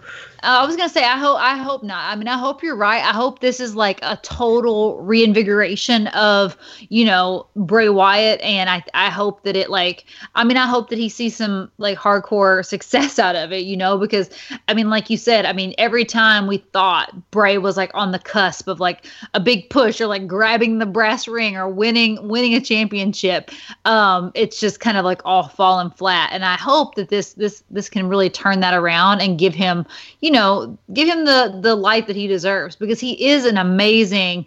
Um, I mean, he's an amazing promo. I mean, there's no doubt. I mean, they just, I mean, they literally like let him talk himself to death, you know. So like Yeah. they, they they know what his strengths are. Um, but yeah, I, I hope you're I hope you're right. I hope this thing I hope this thing goes on. I mean, people people love it and people are gravitating to it. And you know it is um it is taking that step to like a more adult programming. I mean because like that's a scary like that is not a kid's character at all you know? So they are kind of like stepping up and kind of like taking it to a more adult place with their with their programming and with their characters. Oh, I actually remembered um, real quick. So they a lot of there's a lot of conspiracy people out there. I'm one of them. Um, they um, so back when he was Bray Wyatt um, in NXT and transitioning, they used to they did this series on the I think it was on WWE.com. It was Superstar Ghost Stories. Do you Mhm. remember that at all? no when they're so they would have like a superstar talk about like you know supernatural things that would happen to them he did one and he it's when you watch it it seems like back then he laid out the character for the fiend. And that oh was really? uh, maybe 2012 I, i'll have to look it up but Oh, it was wow. it was a while back when he was doing the bray wyatt character. And like basically it was a story where him and his brothers meaning you know the other luke harper and um and um, rowan. Rowan. Rowan. Uh, they're they're in the, you know, they're they're in the woods when they're younger, and there's Sister Abigail told them a story about this this like creature in the woods, this very tall creature with long, um, ropey hair and and all this stuff, and like don't ever come in contact with it. So he didn't believe it, obviously.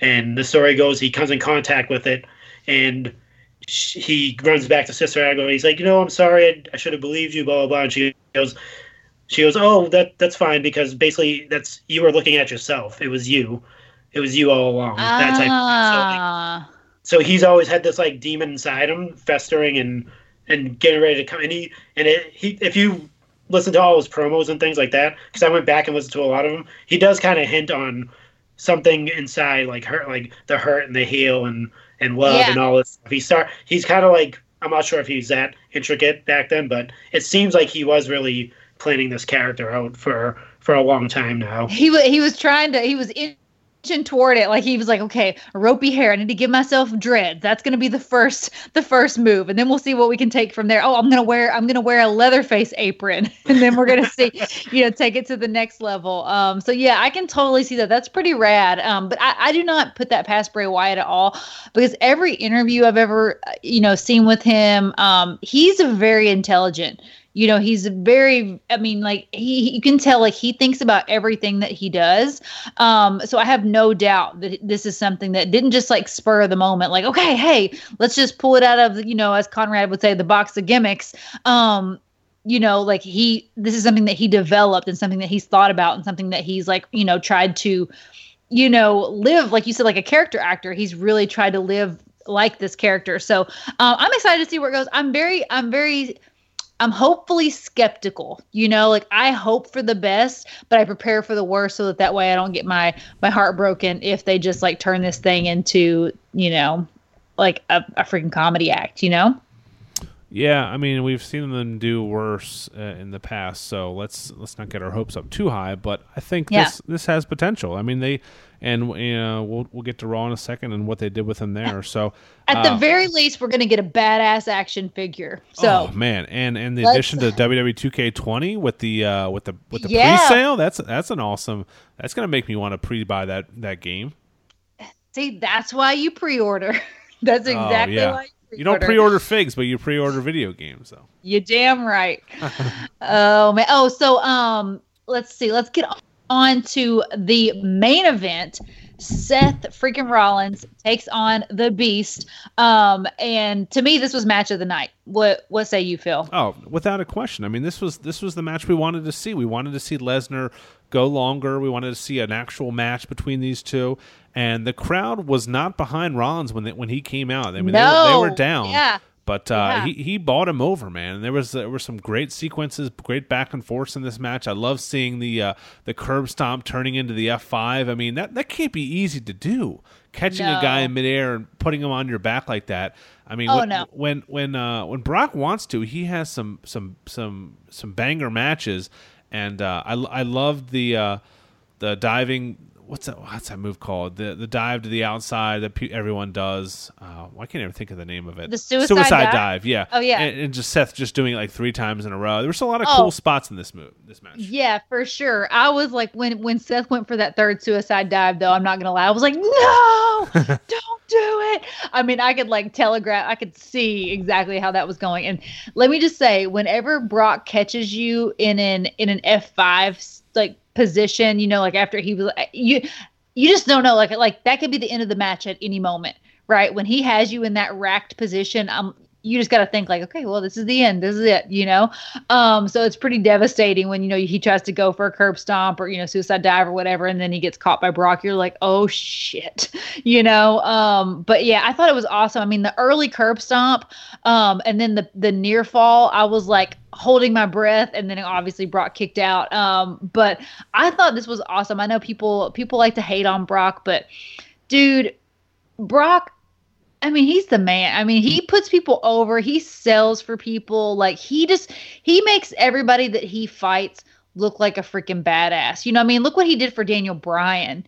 You know, I mean, he just he is just that's why he's a freaking main eventer. You know, that's why they put the universal title on him and like let him just do whatever the hell he wants with it. Um and I, I mean, I love this match. I'm so happy with the outcome, obviously, but just like Seth getting a clean win over Brock first and just having a definitive moment like you know yes I deserve to be the universal champion. You know I thought it was I thought it was great. Um and then he I mean god Seth Rollins for the love of god. I don't know if you guys watched that NXT um the NXT takeover, like the pre-show, like they were showing the build up to the Gargano Cole match, and at one point Gargano was talking to to Seth, and he was like, you know, well, you got Brock coming up on Sunday, you know, he's like, it's it's he's like basically that's like a that's a street fight in and of itself without the actual stipulation, and I mean this is exactly what it was. I mean when when Brock drove Seth into that ring post, I was Oh, like, he just I'm like, he just killed him. You know, like he Yeah. he literally just killed Seth Rollins. Um, something that I told Heel Husband though, I was like, if your ribs were like basically like mashed potatoes, um, why would you do a frog splash off of the top rope onto the Yeah, freaking announce desk? that's gotta be like the worst possible move. You know, I mean, he did he did an elbow to Brock the last time. I was like, I mean, and even an elbow would have been better than just like a straight frog splash right to the chest. You know, um, but you know, I mean, it is what it is. We obviously got to suspend our suspend our disbelief and just think that Rollins is just he was just that in the moment, and the adrenaline just carried him through. And uh, you know, it is what it is. But I thought, I mean, I, I thought it was amazing. I, I loved it, and I'm so happy that we have a new Universal Champion. What do you think the reason was for taking the title off him just to give it back to him? Do you think it was just to kind of do a, a, a quick reboot? reset. Yeah, like I- like I said, I think I mentioned this. I can't remember if it was last week or the week before. Um, his his title run after Mania has just not been great. I mean, there's just been a lot of just you know. I mean, he was tied with uh, Baron Corbin, then he got kind of tied up in the the whole Becky relationship angle, and then the Lacey the Lacey Evans and Baron Corbin thing, and it just it just never felt like he didn't have that same momentum that he had after WrestleMania 31. You know, like that whole like his whole champion his whole initial championship run. Um and then obviously once he you know won his second his second title um that was short-lived because dean ambrose made sure to take care of that at money in the bank. But um you know i think this is really going to give him an opportunity to reboot. And i hope with the new direction of raw and smackdown and with you know Paul Heyman and all of that. I hope that they really do capitalize on him and just. I mean, this is going to be different because this is going to be a babyface, um, a babyface championship run versus his heel run um, after after 31. But you know, I mean, if anybody can do it, Rollins can do it. I mean, he's literally carried Monday Night Raw on his back for like the last freaking two years. For sure, yeah. It was it was a great match. It was a cool, it was definitely the match of the night, maybe match of the weekend, uh, rivaling the the takeover main event. Uh, okay, I mean it was it was a good SummerSlam. I don't think it was you know an all timer or anything, but I think it was you know it was what we expected to. I want I want to hear the uh, the matchup uh, tallies. I know there was two matches that we had different. Uh-huh. Uh, I know I got one of them wrong, uh, so I want to hear what happened with the other match, Marco. All right, Marco, just tell me that I won. Um, so it looks like so ten matches in Okay. total. All right. Uh, this is kind of hard to say, Oh but no. um, someone went ten for ten, and someone got eight. okay. Take it. I will. I will say it was between the uh, Bayley match and the Charlotte Flair match. Those are the two matches where you guys split, and you didn't pick a same competitor. Wait, so didn't- I picked I picked Ricochet to win though. Um, he didn't say Ricochet. no, you didn't say Ricochet. You said, yeah, no, you didn't say Ricochet. No, I didn't say Ricochet would win, but but by like nefarious means, not like win the title. I thought I did. Oh yeah, no, you guys both you you said that, but then you both went with AJ. Essentially. Oh, okay, okay, okay. Yeah. Yeah. So you said yeah. you, you think he was gonna win, but it would have been like by disqualification. Okay. Right. Okay. If gotcha. that was if that was the case, but Yeah. Okay. you both technically picked AJ as a winner that he was leaving with the, the With title. the title. Oh, Yeah. Yeah. okay, gotcha. Yeah. Oh, you're going by that way. Okay. So yeah, Yeah. so Sheena was perfect on SummerSlam. Wow. No, um, no, actually, it was you that you were the perfect No. winner. Oh no! Yeah. Oh my god! Bill Are you serious? the perfect ten. He was the Tye Dillinger of the Ten. SummerSlam. Um, Wait. so so what happened? What did I get wrong? So you, so I think you guys just like on the on those matches, you just picked like a like a winner. So Phil picked Bayley to win. you Oh picked my Ember Moon just because you wanted to see her win the Yeah. title. You Rookie. gonna win. Um, the Charlotte Flair match against Trish Stratus. What? Sheena picked Trish Stratus? You were No, watching she wrestling? yeah, she picked Trish, Oh my gosh, Sheena. and then you picked Charlotte. Oh, the inaugural Chick Foley That- title does not go to Chick Foley. It's a swerve. It, Oh it goes to Hangman. It goes to Hangman. No, Marco is Florida. Marco does like I want to recount. Ah, hey, he's the MVP. I am I am going back and listening to last will- week's episode. oh, give that want- yeah, give that show I- one more listen. We're almost at like nine hundred uh, thousand uh, listens there. I, I demand that. try I demand trial by combat. Oh All right, man, what- Here's what I'll do. I will go back and I will listen to those two and analysis that you guys have on those matches, and I will, when we come back from vacation, we'll leave a cliffhanger to see who is the rightful okay. champion. Okay. It's To, to, to Marco's defense, even though I'm still calling him Florida, um, to, to Marco's defense, there are some times when I'm a little bit wishy washy because I'll be like, well, my head says I want to pick this, but my heart says this. So I can totally understand if there if there was a mix up. Um, but congrats, Phil. You are the Shawn Spears of of the Chick Foley show. Um, perfect ten, man. Yeah, oh, so, um, yeah, Yeah. that's Wow. Well, well, there's a cliffhanger. So I mean, we know who hit Sheena with the car, but we don't find out till next week.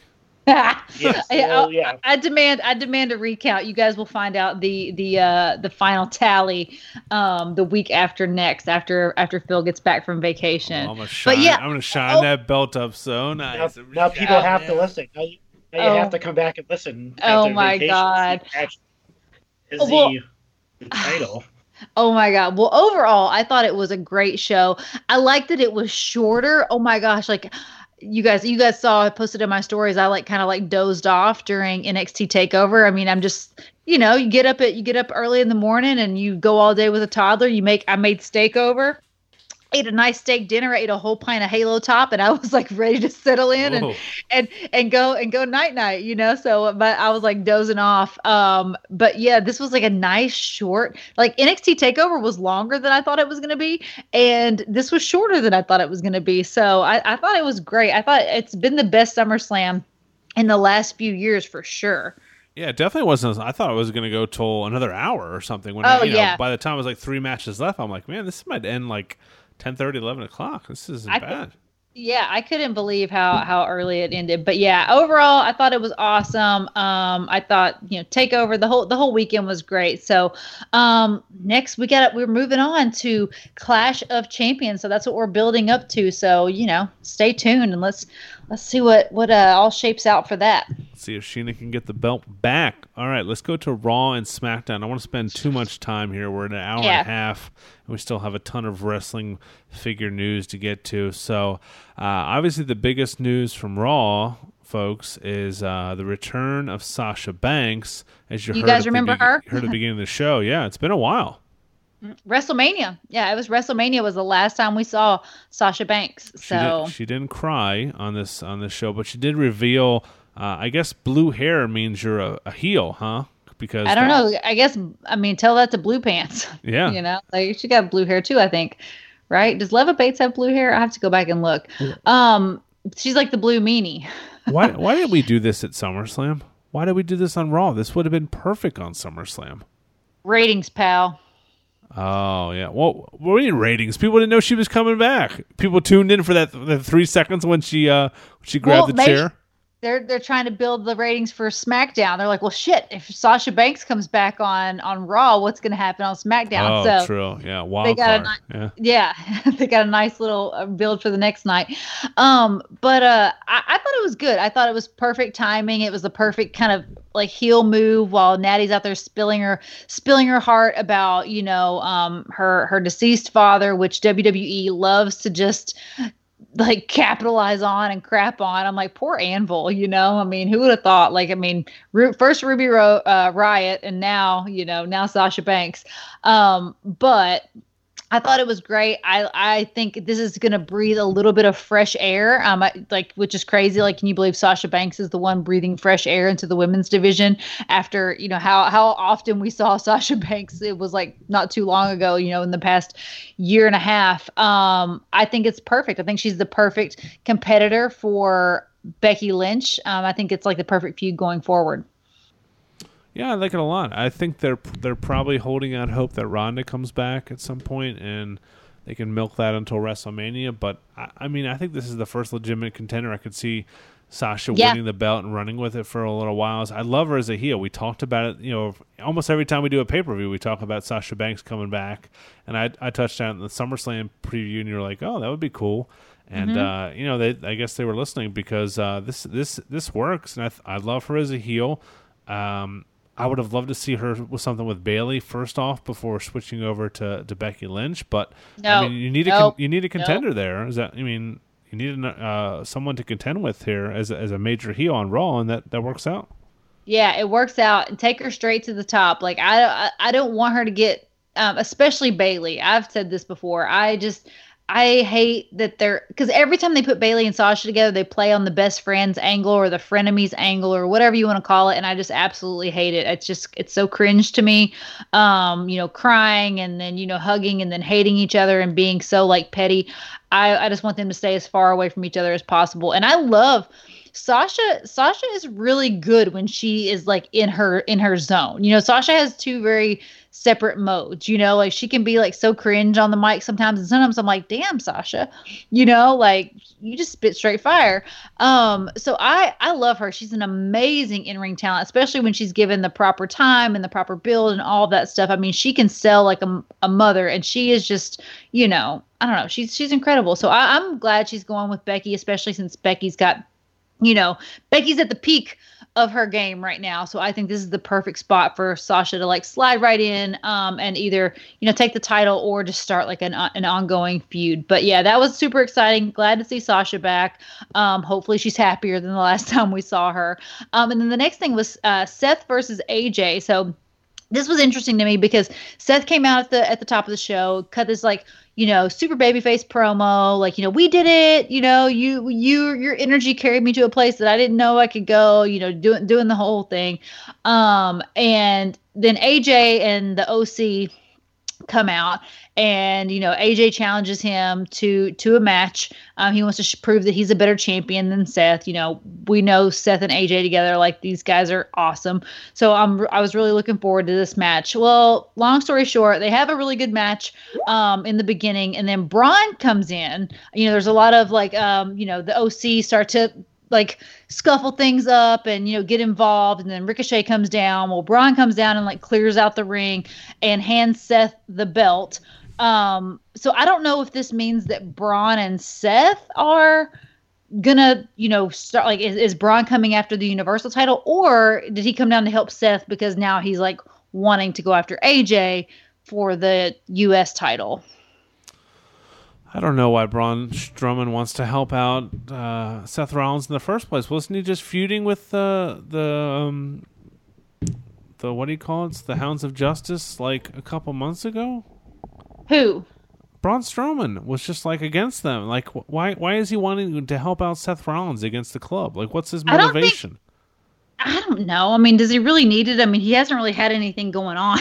I mean, the you know the the highlight of the last, you know, I mean, he he had um Bobby Lashley like that. That's been like the highlight of his like last year in wrestling. To be quite honest, um, they really haven't known what to do with Braun. So I think I mean, you just kind of sometimes I think you just kind of have to forget things that happened in the past and just kind of like accept what they're showing you right now and be like, okay, cool. Like, where are we going with this? You know? Marco, I need you to find me a clip from a Raw where where Braun Strowman was doing an interview in the back, like a like an intimidating interview, and I think I don't know if we played this on the show or not, but then he like cuts out the interview and says, "Also want to wish congratulations to Miz on the announcement of his new baby or something." It was totally like broke character. It was like super odd. But I need I need that sound clip on this podcast really bad. It was it was probably him wishing, uh, congratulating Kofi after WrestleMania because you remember it, it, was like obligatory, like everybody had to congratulate Kofi after his win yeah. at WrestleMania. Yeah. You know, congratulations Kofi and Becky for your wins at WrestleMania. um, so yeah, I don't know. I don't know what that means. Um, I, over, overall, I mean, I thought Raw was pretty. You know, it was it was a good show. Um, but as far as like anything that like you know creating any sort of major major momentum, I feel like those are the you know those are the two main talking points for for Raw. Yeah, we got five weeks until the next pay per view, so that's gonna feel like months and months the way we've yeah. been lately. But uh, people a were lot com- can we, happen we talked about before the show. People were complaining to not see the Fiend on Raw, and I think all three of our three of us are in agreement that you know it was a good thing to keep this character off of Raw and just let it kind of be a big a big fight feel or a pay per view thing or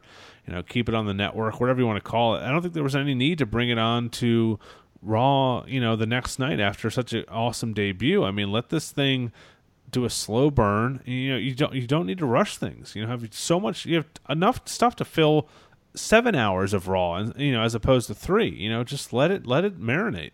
Exactly. I mean, historically, WWE is not very great at showing restraint with their with their talent and with uh, with something that's a hot commodity but I do commend them for for not bringing out the fiend, um, you know, to do something stupid and you know that could potentially jeopardize, you know, what he's got going on. Like, let people talk about this all week, right? Like, don't give them something else to talk about. Let them talk about the match at SummerSlam, right? Like, people, if like that's all they have to talk about, like they're gonna keep talking about it. I mean, I can't tell you how many accounts you know that I follow on Chick Foley and how much I've seen on Instagram people posting pictures, people posting clips of the entrance, people post like creating merch. Like, you know, our friend um Extra Cooler just made like a really awesome pin for this guy to sell at his shop of the Bray Wyatt lantern. I mean, this thing is like freaking hot right now, you know, and I think you like you said just let it freaking burn until you need to like give it a little bit of like, you know,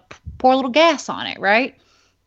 Hundred percent. I totally agree with you. And uh, yeah, they're doing. They're finally doing it right. We'll see what happens going forward. But uh, as far as SmackDown goes, we still don't have an answer as to who hit Roman Reigns with uh, those giant plastic With all the containers. things. Yeah, all the things. And I guess we're gonna find out next week because Daniel Bryan and uh, Roman know who did it. This has been the most convoluted angle. This could have been like well done. You could have made this into a kind of a, a who done it cliffhanger type thing. And now I don't know like why are there so many people involved here? This is annoying.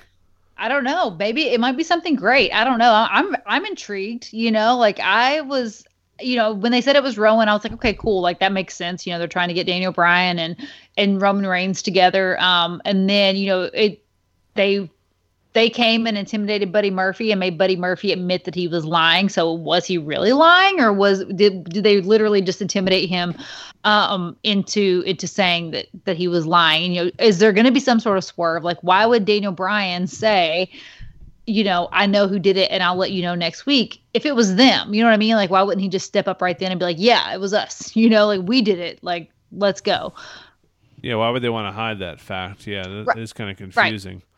Um, we, we skipped on it on Raw. Let's go back to Raw real quick because they announced the uh, the King of the Ring tournament, which we haven't had in quite some time. And uh, I tried to pick, you know, the the next morning I picked some of the people I'd want to see in it, and I was surprised a lot of the people are in it. Shelton Benjamin, Chad Gable, Buddy Murphy, Apollo Crews, Andrade, Ali, Kevin Owens, and Elias from SmackDown. And on the Raw side, we have Drew McIntyre, Baron Corbin, Sami Zayn, Cesaro, Samoa Joe, Cedric Alexander, The Miz, and Ricochet. So I want to get, I want to see if we all can make our picks and see if we have similar picks. Um, I would have loved to see that. First off, I love the idea, Sheena. I, lo- I love bringing this back. This is cool. Uh, I would have loved to see that it has have like a one night uh, Saturday night Smackville type of thing, just putting this on the network and getting some extra eyeballs. I don't really love it being on Raw, but uh, Raw and SmackDown, but you know whatever. It's still cool to have it back, and it gives us some matches on on the on these five weeks here as we're getting into the next pay per view that don't need to have storylines. They have a built in purpose for them. We can see some good wrestling. Like you know, there's you know eight good wrestlers in this thing. This is going to be fun to watch. So this is you know you could build a really you know you could build a new main event star. I, I put an article on the Patreon page uh, today, just real quickly with my thoughts and who I think should win it and how they can build a new I you know, main event star here. But I want to get let's start with Marco first, uh, as who Marco thinks should win this thing. Um, my pick to win the King of the Ring is the lover boy of Charlotte, which is Andrade. Yeah. Interesting. That's an Um, interesting pick. Why? Why? Why Andrade? Um, only be, they've given him Rey Mysterio in the past two weeks, and he's beaten him both times. And the last match was a two out of three falls, and he won both falls. Right. So that that's kind of telling to me that they're they they're giving him a legend to beat. Um, I know they work very well together because they've worked together before. Um, but that just that that right there tells me that they're there there's eyes on him as far as talent goes. mm-hmm. And um, I wouldn't be surprised if he enters and wins the King of the Ring at all. Just just on that fact alone. Huh? Yeah, that's a popular pick around the interwebs, and I can see, I could definitely see it. You could, uh, you could uh, kind of put him to the moon with a really cool gimmick with that. You know, what do you think, Sheena? Who wins this thing? Um, I think KO is a really great contender to to win King of the Ring. I I and I hope I hope that it actually builds to something. Like I would like to see KO win King of the Ring and like have it mean that he gets in the main event scene. You know what I mean? Like he gets some sort of title shot against, you know, Kofi or, you know, Seth or whoever happens to be the the, the champion at the time. Um I think it would be super cool. And it was funny um, because I thought about Kevin Owens being winning it before, and then I read something or I heard something earlier um, with someone was saying, "Oh, they're definitely going to have KO win it because the opportunity to have the the KOTR shirts, like the merch, is just too like that's just too much not to capitalize on. You know, like having the um, like Kevin Owens like King of the Ring logo. I was like, oh yeah, that totally that totally makes sense. So I thought that was a pretty cool little. I can imagine the T-shirt already. Well, you can actually imagine the uh, Chick Foley show, King of the Ring shirt, which is on for sale right now on ProWrestlingTees.com. It's my favorite I'm- shirt that we have. I'm wearing it. I'm wearing it right, right now as we speak. oh man, that's on brand for sure. I, I know. Yeah, you know, I like you. I wish this was a contained event. I would love to see it as like a one night, like you said, like a a SmackDown or a Smackville type thing where it's on the network and um it because I feel like when you do it, it's gonna kind of get lost in the shuffle over the period of of weeks. You know, if they if they do it on this and then SmackDown and then you have the finals at Clash of Champions and all that stuff. Um, I think it's just going to kind of um, get watered down a little bit because when you do it on Raw, like we talked about before, there's just so much that they're trying to cover on Raw, so many ad spots, so many, you know, things that they're trying to promote, the network, the new shows, like all this stuff. And I would just I I think it would be super cool and just be like a really cool one night of wrestling. So do you think this should be something that like in the future like if this does well and like gets a lot of, you know, eyeballs on the product and you know the king of the ring actually pays off to something and doesn't turn into like you know the wet fart that is that was Wade Barrett um for a king of the ring do you think that they would consider making it like a pay-per-view event and if they did would they have to have an opposing queen of the ring tournament That Charlotte would just win every year. Yeah, I mean, Yes. I th- I think you could do this the the first round, the first you know sixteen guys on Raw and SmackDown to kind of whet everybody's appetite. But I mean, you go from there to four matches, then two, then one. So you have right, so eight, eight, four, and two. Yeah, so that's four, two, one. That's seven matches. That would be a good you know one night event. I don't think you could do from all the way from sixteen. That would be too many matches. But Yeah. um, I, I definitely think it should be a one night thing. I, I'm picking Drew McIntyre. That was my pick. I think he could be like, you know, he's just been saddled with this uh, this lackey gimmick with with Shane McMahon. I think he would be great.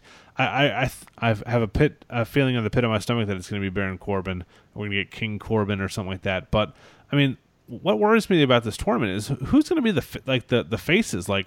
Who are the favorites here? Samoa Joe, Drew McIntyre, uh, Ricochet. yeah, Rick. No, Rick. Ricochet. I guess Ricochet and Kev. I guess you can call Kevin Owens a face now because He is a face. Yeah. Yeah, definitely. yeah. But Al- um, Ali.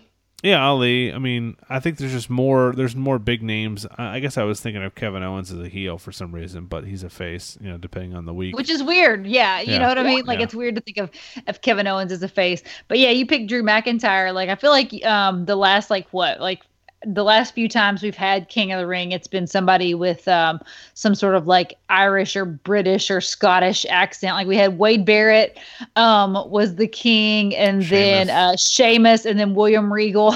Yeah. um so and then and didn't we have a, wasn't there like a King Neville it wasn't officially King of the Ring but wasn't there like a King Neville gimmick um down at 205 live where he was like you know the king of the king of 205 live or King the something cruiserweights, right? Yeah uh, King of the Cruiserweights. That's what it was. Yeah, so he was like you know bow bow to me um but yeah I, i'm super excited i hope it i hope it's um awesome and i hope it pays off and i hope they got a new cape since the last time wade barrett because he looked like some sort of like off-brand cruella de vil like like she like killed the dalmatians and like lined her coat with it Yeah, I don't think you. I think that's an old school thing. I don't think you need like a crown and scepter type of thing. I mean, Bret Hart was a King of Ring winner. Stone Cold was a King of the Ring winner. That you know they didn't have to take over a king nickname or something. I mean, yeah, maybe throw it on them for, for the event. well but- you gotta have it i mean you gotta have some sort of like like title you know what i mean like they have to i mean even if you don't do the cape like the scepter and the crown like Just do that a, a badass like Game of Thrones like uh, chair or something. You know that would be awesome.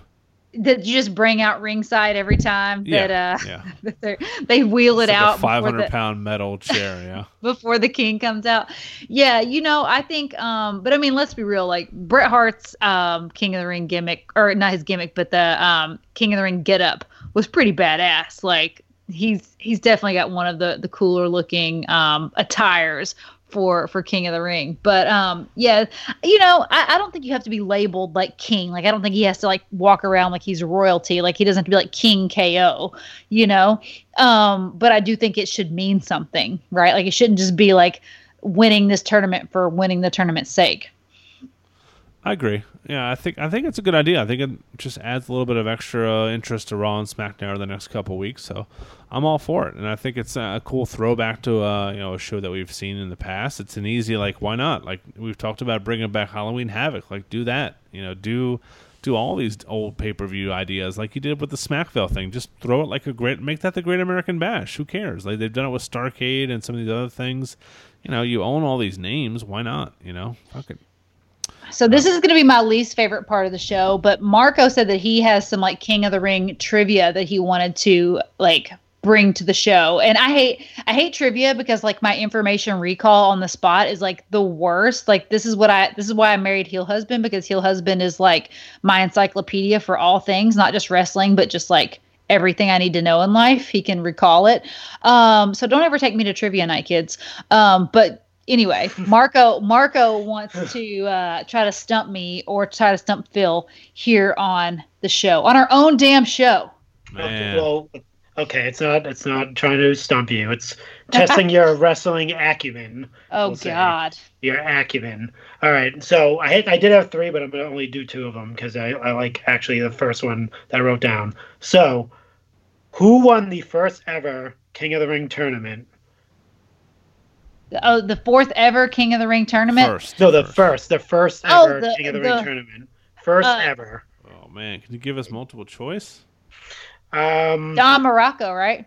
Whoa. Yeah. Yeah. That's that's actually correct. You said it. wow, Don Yeah. Muraco. You, 19, you know what year? 1985, the year I was born. Oh, no. Okay. Do you know where he won it? You Oh, probably don't want to. Re- Uh, you're probably not going to want to repeat the place he won it.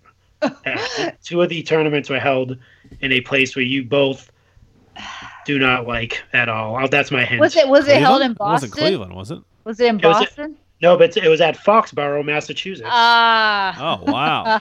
Uh, he and uh, Harley Race, who is the second ever, Yeah, Harley Race was my the was Ring gonna be winner. my pick. Yeah. yeah. won it at. Yeah, they, they both won it at Foxborough, Massachusetts. Damn the, um, Foxborough. the the land of kings. Joking. Um, so um, so my my next and last question is: I hope I God, and I hope you get this. What superstar has won the King of the Ring tournament more than once? Oh, There is a two-time King of the Ring winner amongst the twenty King of the Ring Huh. events. It's the one and only, the best there is, the best there was, the best there ever will be. Bret Hitman Hart, 1991, 1993. Look at that. See, Wow, it right. There's nothing to sweat. up. Boom. Phil, did you know that? Did you know that Bret Hart won it twice? I saw I saw a video of somebody posting it from '91 on Twitter. I didn't know they were they had the King of the Ring that year. Was it just like a like a made for like Coliseum video type of thing? Yeah, yeah. So like from '85 to '91, Yeah. um, it was not televised. Yeah, so that's why that's why they'll they'll say like there's some people in some circles that'll say like Bret Hart's the first ever King of the Ring, um, but it's like the first ever televised King of the Ring. Um, so it's not like the official first King of the Ring, but like like by all by all means, like people who didn't see all the other ones, like Bret Hart is the the OG King of the Ring. So what? What did they just have them on video? Is that why, or were they just house shows?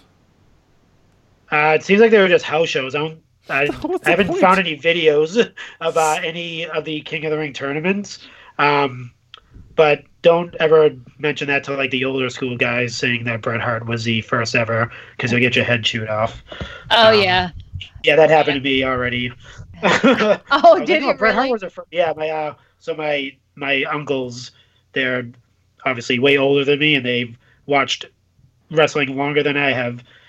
And um, yeah, I was like, oh man, Bret Hart was the first ever King of the Ring winner. They're like, what are you talking about? It was Don Muraco, 1985. I was there because obviously they Yeah.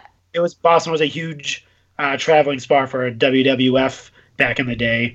So uh, they they would frequent there a lot. And they they seen a lot of those King of the Ring tournaments that happened and stuff like that. So yeah, um, never mention that to any old school wrestling fans. Yeah, that that's Wow. pretty funny. I still say Bret Hart is the is the OG because you know if it ain't on TV, it didn't happen. So you uh, you know, so uh, yeah, I, I'm I'm all for calling Bret Hart the the orig- the original king of of the ring. But Yeah, man. Okay, trivia is over. I win two for two. Okay, we're, we're done with job, trivia. I'm pr- I'm very proud of myself for for once uh, with trivia since I botched the last Bret Hart trivia um, that we had on this show like back like when we first started the show. Um, so I guess that uh, we're moving on to SmackDown now. Uh, we talked about uh, Roman, um, you know, Roman trying to figure out who the hell is attacking Roman, and that's pretty much all that all that happened on on SmackDown that was of, of any significance or of any importance. So, um, is there anything else you guys wanted to add about Raw or SmackDown?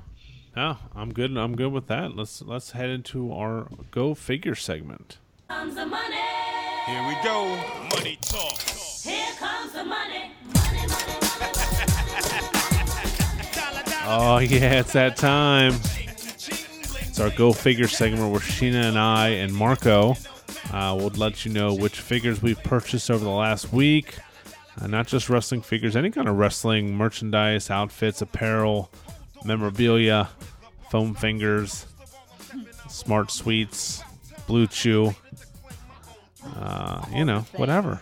Yeah. So it off. Um, we had a pretty light week over here, but um, we did get some new head sculpts. I know I've showed you guys before and talked about them before. Um, our our homie the Mad Reaper, like, got to be like, if not the best, one of the best figure customizers in the game just a, a true artist he we ordered we bought some uh, bullet club figures from him. This is before aew was like a thing. So we bought bullet club figures from him. We got the whole elite all those guys um you know which included the young bucks.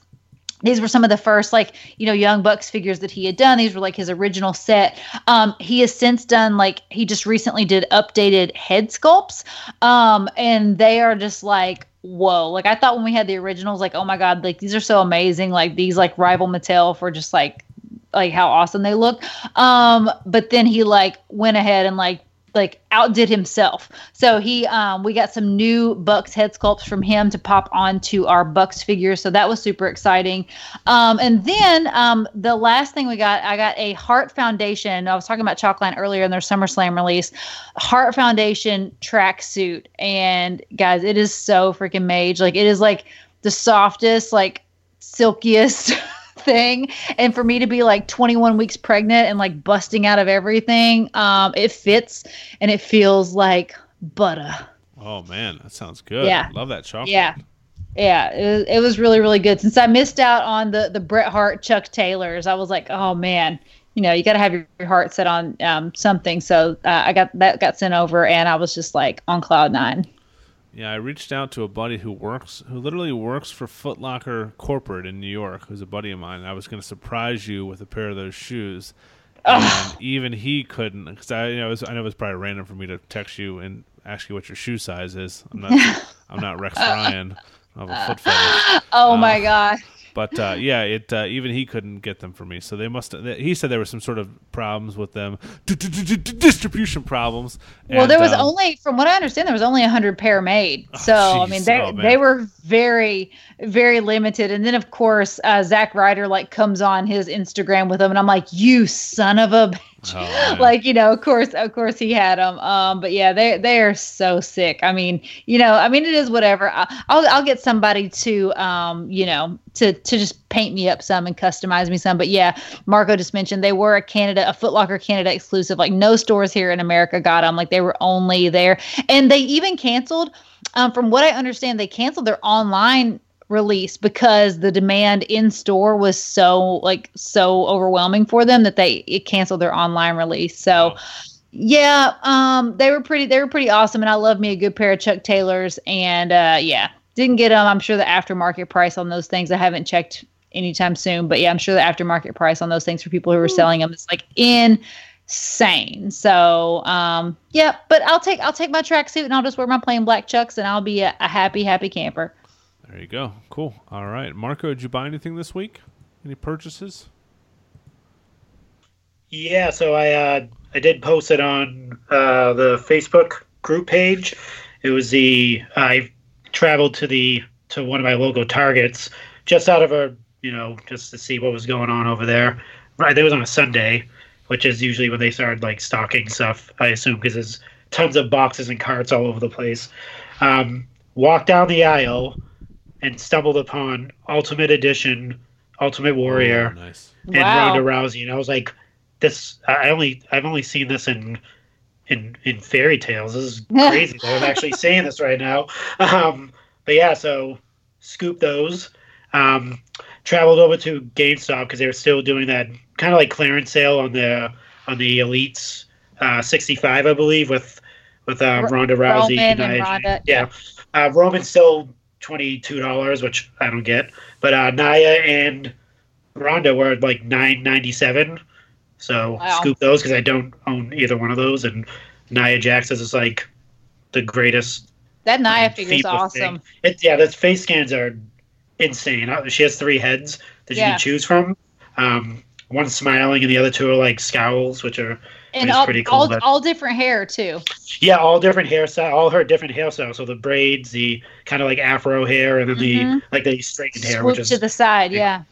so yeah. So that picked those up. Um, put an order in for the uh, Mister Perfect uh, oh, nice. Retro Fest because I have the other Retro Fest fig, so I'm just gonna add to it. I guess it's just like a a random. You know, I have to do it anyway. Um, that's Oh. pretty much it. Um, yeah, that's all I have for uh That's for pretty, mine. That's pretty good. Yeah, I've seen I've seen a lot of people in the group posting that they've come across ultimate editions in in Target. So like I, I'm shocked because I haven't found anything in Target and I can't even remember how long. So I'm excited that maybe, maybe just maybe that they're starting to like, you know, restock things that people actually need. Yeah, that would be nice, wouldn't it? Uh, this uh, this re this restocking or whatever you want to call it at Walmart is taking forever, but it sounds like they're finally getting stuff in. But they are this new set that they're getting in sixty nine or whatever it is. No, sixty eight. Uh, they've all been rolled back to like fifteen dollars and change because I bought the uh, Mike Lanham found me the uh, the Pat Patterson and uh, you know I was expecting to send him twenty bucks plus shipping and he was like no it was only fifteen dollars and whatever. So that's that's pretty cool. You know they they have a little advantage over Target now. Target Target n- notorious for not even marking down like you know our buddy Zach Egloff in the uh, the Facebook group went on vacation and saw what what did he see? Like tugboat on the shelf and big Yeah. cast and a bunch Yeah. of figures from you know four or five years ago still full price it's amazing Yep. I do want to give a shout out to Mr. M sorry, MRB Buck on Twitter. That's our buddy Darius, who uh, we've given shout outs on the show before. He posted uh, a little bit earlier today $45 on Amazon for the Ultimate Edition Ronda and Ultimate Warrior with free shipping. And I think there was only like 10 left at the time. So if you're not following us on Twitter, uh, you definitely should. It's, you know, it's, I'm, I'm assuming everyone who listens does, but it's at Chick Foley Show. Even if you set up a Twitter account just to uh, get our notifications, whenever I uh, find any good deals on Amazon or any of these websites, I always post them there, and we always retweet people like Darius who, who, who find some cool stuff. So uh, that was a damn good deal. I mean, that's you know 15 bucks off of two, so can't beat that. Um, I talked about Mike Lanham and our buddy Ethan Deck uh, finding us, uh, each finding us one uh, Pat Patterson, one I will keep, and then one I will. We, we've already given away on the show to our, our buddy Jason Cook. So uh, that's that. And uh, I we, we talked about it last week. I found uh, on eBay the Mister Perfect Retro Fest from this. Make sure you know this name. It's Troy's R Us. So like Toys R Us with an R, like the name Troy, eight one eight one. So Troy's R Us eight one eight one. I mean, this guy has basically all the Elite seventy on there for free shipping for thirty bucks. He has a Sonya Deville Elite for like ninety dollars if you really are desperate to get that figure before it hits Target. But uh, I mean, yeah, I mean, this is a place to go, and uh, he's got like seven thousand reviews, ninety nine percent positive free- feedback. So my Mister Perfect came in nice. I saw some other people buying the Iron Sheik from him, the Retrofest Iron Sheik. So I don't know when these are hitting uh, the GameStop stores. They haven't yet. So people, are, I mean, they're they're normally twenty five bucks there, and this Mister Perfect's really nice looking. I love the black uh, the black singlet and uh, he's got the towel in his hand. It's a pretty cool look. I love that Retrofest line, and me and Marco have been big collectors of that. Uh, I did want to ask you, Marco, have you started the unboxing of everything? I know you're switching over from MOC to uh, to loose. How's that? How's that going? So, uh, not everything. So I'm gonna keep like, you know, the like the defining moments, like some of those, like the WrestleMania Seven, Ultimate Warrior, and Macho Man. Like I'll keep those boxed and stuff like that. But a lot of the other ones, I'm starting to unbox. It's pretty amazing. I I kind of equated it uh, in my mind. I was thinking of a way to like try to, you know, explain how awesome it is. So it's kind of like the way the way it happened. It was kind of like Sheena was Aladdin and I was Jasmine riding on the carpet, and she showed me a whole new world. Wow. Oh. Somebody Collecting. needs to make That's a how- meme of this, please. Where where's our Photoshop guy? I was like, yeah, that's the only way I could admit. It's it's it's really awesome just actually seeing the, the the figures like out of the box and like the detail that goes into them and stuff like that. And like like you said, being able to pose them and put them in different things. Like the if if you're not opening warrior figs, there's something wrong with you because Yes. those are amazing out of the box. Like yes. they're it's the poses that you can do with him because he has all these. You can and the look- detail, like Yeah, the oh, Detail, Ooh, look yeah. at the details. yeah. I, we're gonna Photoshop you as Abu on the uh, uh, uh, on the Aladdin. You're gonna be the little monkey, Phil. So oh, thank you. Uh, I forgot about him. You're Yeah, gonna be no, you're gonna be the little Oh! monkey holding a holding a figure in the box. um, yeah, no, but it's it's it's it's awesome. I, I mean, I'm like I said, I'm not doing the whole collection, just the ones that I want to see like out of the box and display a lot more. Um, we're redoing pretty much our entire house right now, so I'm starting to get them unboxed and like getting shelves up and stuff like that. So Wow, between between the three of us, we've done some serious like home home building and home renoing uh, in the last in the last like several months, huh? So uh, that's that's pretty that's pretty awesome. You hear that, MOC collectors? You hear what Marco just said? A whole new world. It's a whole it's a whole new yeah a new fantastic point of view. exactly, that's, Okay. That's what I say. Yeah. Yeah, I can see, I can see the benefits to the other side, the, to the dark side. You know, I can, You have to do it, Phil, at some point. It's it's gonna. I'm, I'm gonna talk about it every week enough where you're just gonna go. You know what?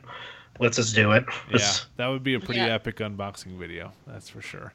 Um, so yeah, I got the uh, the Mr. Perfect. I got the uh, the Pat Patterson. I did I did want to. I wrote down a little spiel that I want to I want to go into real quick. So one of our Twitter followers at Yman Podcast One. Basically, I posted some pictures of stuff. He's like, "Man, you buy so much stuff. Like, how do you know? How do I get into collecting? Uh, you know, blah blah blah blah." And it's going to be daunting for someone who doesn't, you know, maybe first time listener to our show and you just follow us on Twitter and you don't really collect stuff and you just see us buying all this stuff. You see everybody posting their collections and you're like, it's probably, you know, if you're just starting off day one without anything, it's probably pretty daunting. But this is this is what I wanted to write to him and I'll post this to Twitter, but it was more than 140 characters. And I said, it's a hobby. It's supposed to be fun. Have fun with it. Don't get caught up in the, the social media bullshit and don't worry about what everyone else has. Everyone collects differently. Sheena gets every single elite retro, you know, elite, elite figure. Yeah. You know, I only get the ones I like. Sheena and Marco let them breathe. I keep mine mint on card. How you collect is totally up to you. You make up the rules. It's your collection. Share photos with the community and be proud of what you have. Having the biggest collection or being the first person to find something in the wild doesn't make anyone more important than you. Having a podcast, like some of us do, doesn't make any of us bigger experts than someone that like my Damn Toys or any of the hundreds of die-hard collectors out there that post amazing pictures of their collections. Also, never feel ashamed or embarrassed by your collection or your passion for collecting. Do this and you'll live a happy and healthy life as a wrestling figure collector. True, but to my damn toys' credit, he does have like a hundred thousand YouTube subscribers. So No, no, no, no. I no, that was that was he was just an example in there I know. I'm just joking because I, it was like you know just because we have a podcast doesn't mean we're better than my damn toys. I'm like, well, damn, my damn toys is really doing the damn thing over oh, on. he on the is, you- yeah, yeah. on I mean, the on the YouTubes. Yeah, no, I mean he's he's a big time guy, but you know, and and and he listens to our podcast. He's a Patreon subscriber of us, but I mean, I'm sure he would school the hell out of me on figures, and, and you know, so it's, it's just you know everyone's different, and there's no one that's better than anybody else. Um, so yeah, I, I just wanted For to let sure. everyone know that because you know we, we people people ask me questions and stump me on Twitter all the time, or, or show deals that I, I haven't found out, or or buy figures that I haven't found, and it, I think it's awesome. You know, we all we all have our own things going on, and we all just need to enjoy it with each other instead of you know, there's too much like you know, it just it just gets to a point where it becomes too much of a you know it's supposed to be fun. It's supposed to be a hobby. It's supposed to be what we get away from our, our nine to five jobs and you know family life. And and, and this is supposed to be like a, a, a respite for us. So uh, that's what i wanted For to say. I'll get off my soapbox now.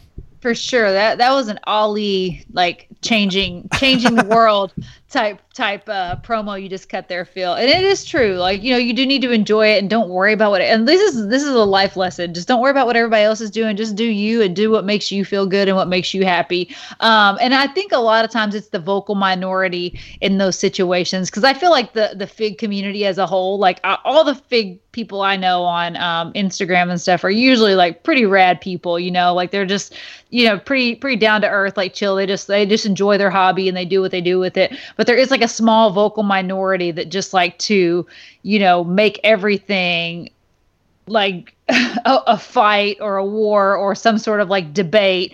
Um and you can't let those people like first of all block those people but you can't let those people like dictate how you how you do what what you're doing to make you feel good right? So yeah. For sure. And you find those people, and whether you're collecting stamps or watching, you know, baseball or golf or, you know, there's going to be people like that in every everything. So, um, but yeah, that's what I wanted to tell everybody. So that's those are my weekly purchases. I'm actually picking up tomorrow. sweet Oh, sorry, sorry. What? What? What? Hello? Huh? oh i said i just said sweet Oh, okay, okay. They said wait. They said wait. I was like, oh, what's? There's more.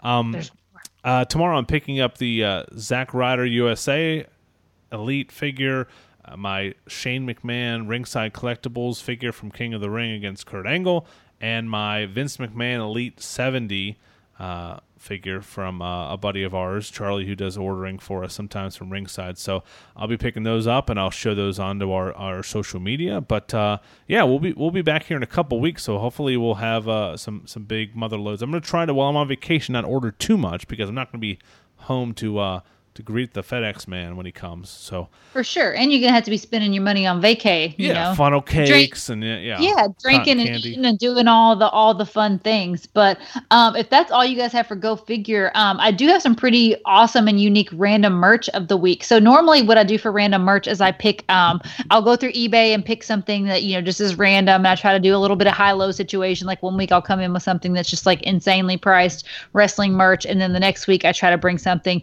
to you guys that like you could actually go on and buy if it was something that you were interested in but this week we have a special random merch of the week it's from one of our uh, chick-fil-a vips one of our patreons uh, aaron collins he has um, a ring worn Teddy Hart jacket. Um, and he sent us actually an email telling us about this jacket. So I'm going to read the email to you guys really quickly. Um, and I'll post pictures on the Instagram because he did send some pictures along with the email. So it says, Hey, hope you're well. This is Teddy Hart's ring worn jacket. I won it off of eBay from a UK wrestling promotion called 1PW. They had they had used Teddy a few times and where and and were due to have him come back in January of 2007. Part of the deal was to have have the ring worn jacket, two tickets to the show, and his Q and A DVD, a meet and greet the talent, uh, meet and greet the talent of the show, and a private meet and greet with Teddy himself. So not bad. When the card there was um, some big names like Great Muta, Steve Corino, Kid Cash, Gold Dust, Nosawa, Blue Meanie, Davey Richards, SJK in quotes. He has Corey Graves, PAC, and some of the UK talent as well. So I ended up winning the listing on eBay for um, 101 pounds. Um, never underestimate or 101.01. So he won it by a penny. Um, he, he said never underestimate that penny bid. Not bad for what I got. Seeing some ring worn gear um, can go for thousands. So he got the ring worn gear plus the tickets plus all the you know the the meet and greet experience and everything. Says fast forward two to three months. Me and my mom have booked our train tickets and hotel to Doncaster, and the company goes into liquidation. Oh no! And the show's canceled, and he never got to meet Teddy. Uh, Teddy himself. At least he got the jacket sent before, um, beforehand, and didn't decide to wait until the show to pick it up. Otherwise, he wouldn't have got it. I know the jacket was worn on uh, Ring of Honor Death before Dishonor, uh, Death before Dishonor two. Not sure any of the other shows, but guessing he wore it more than once. LOL.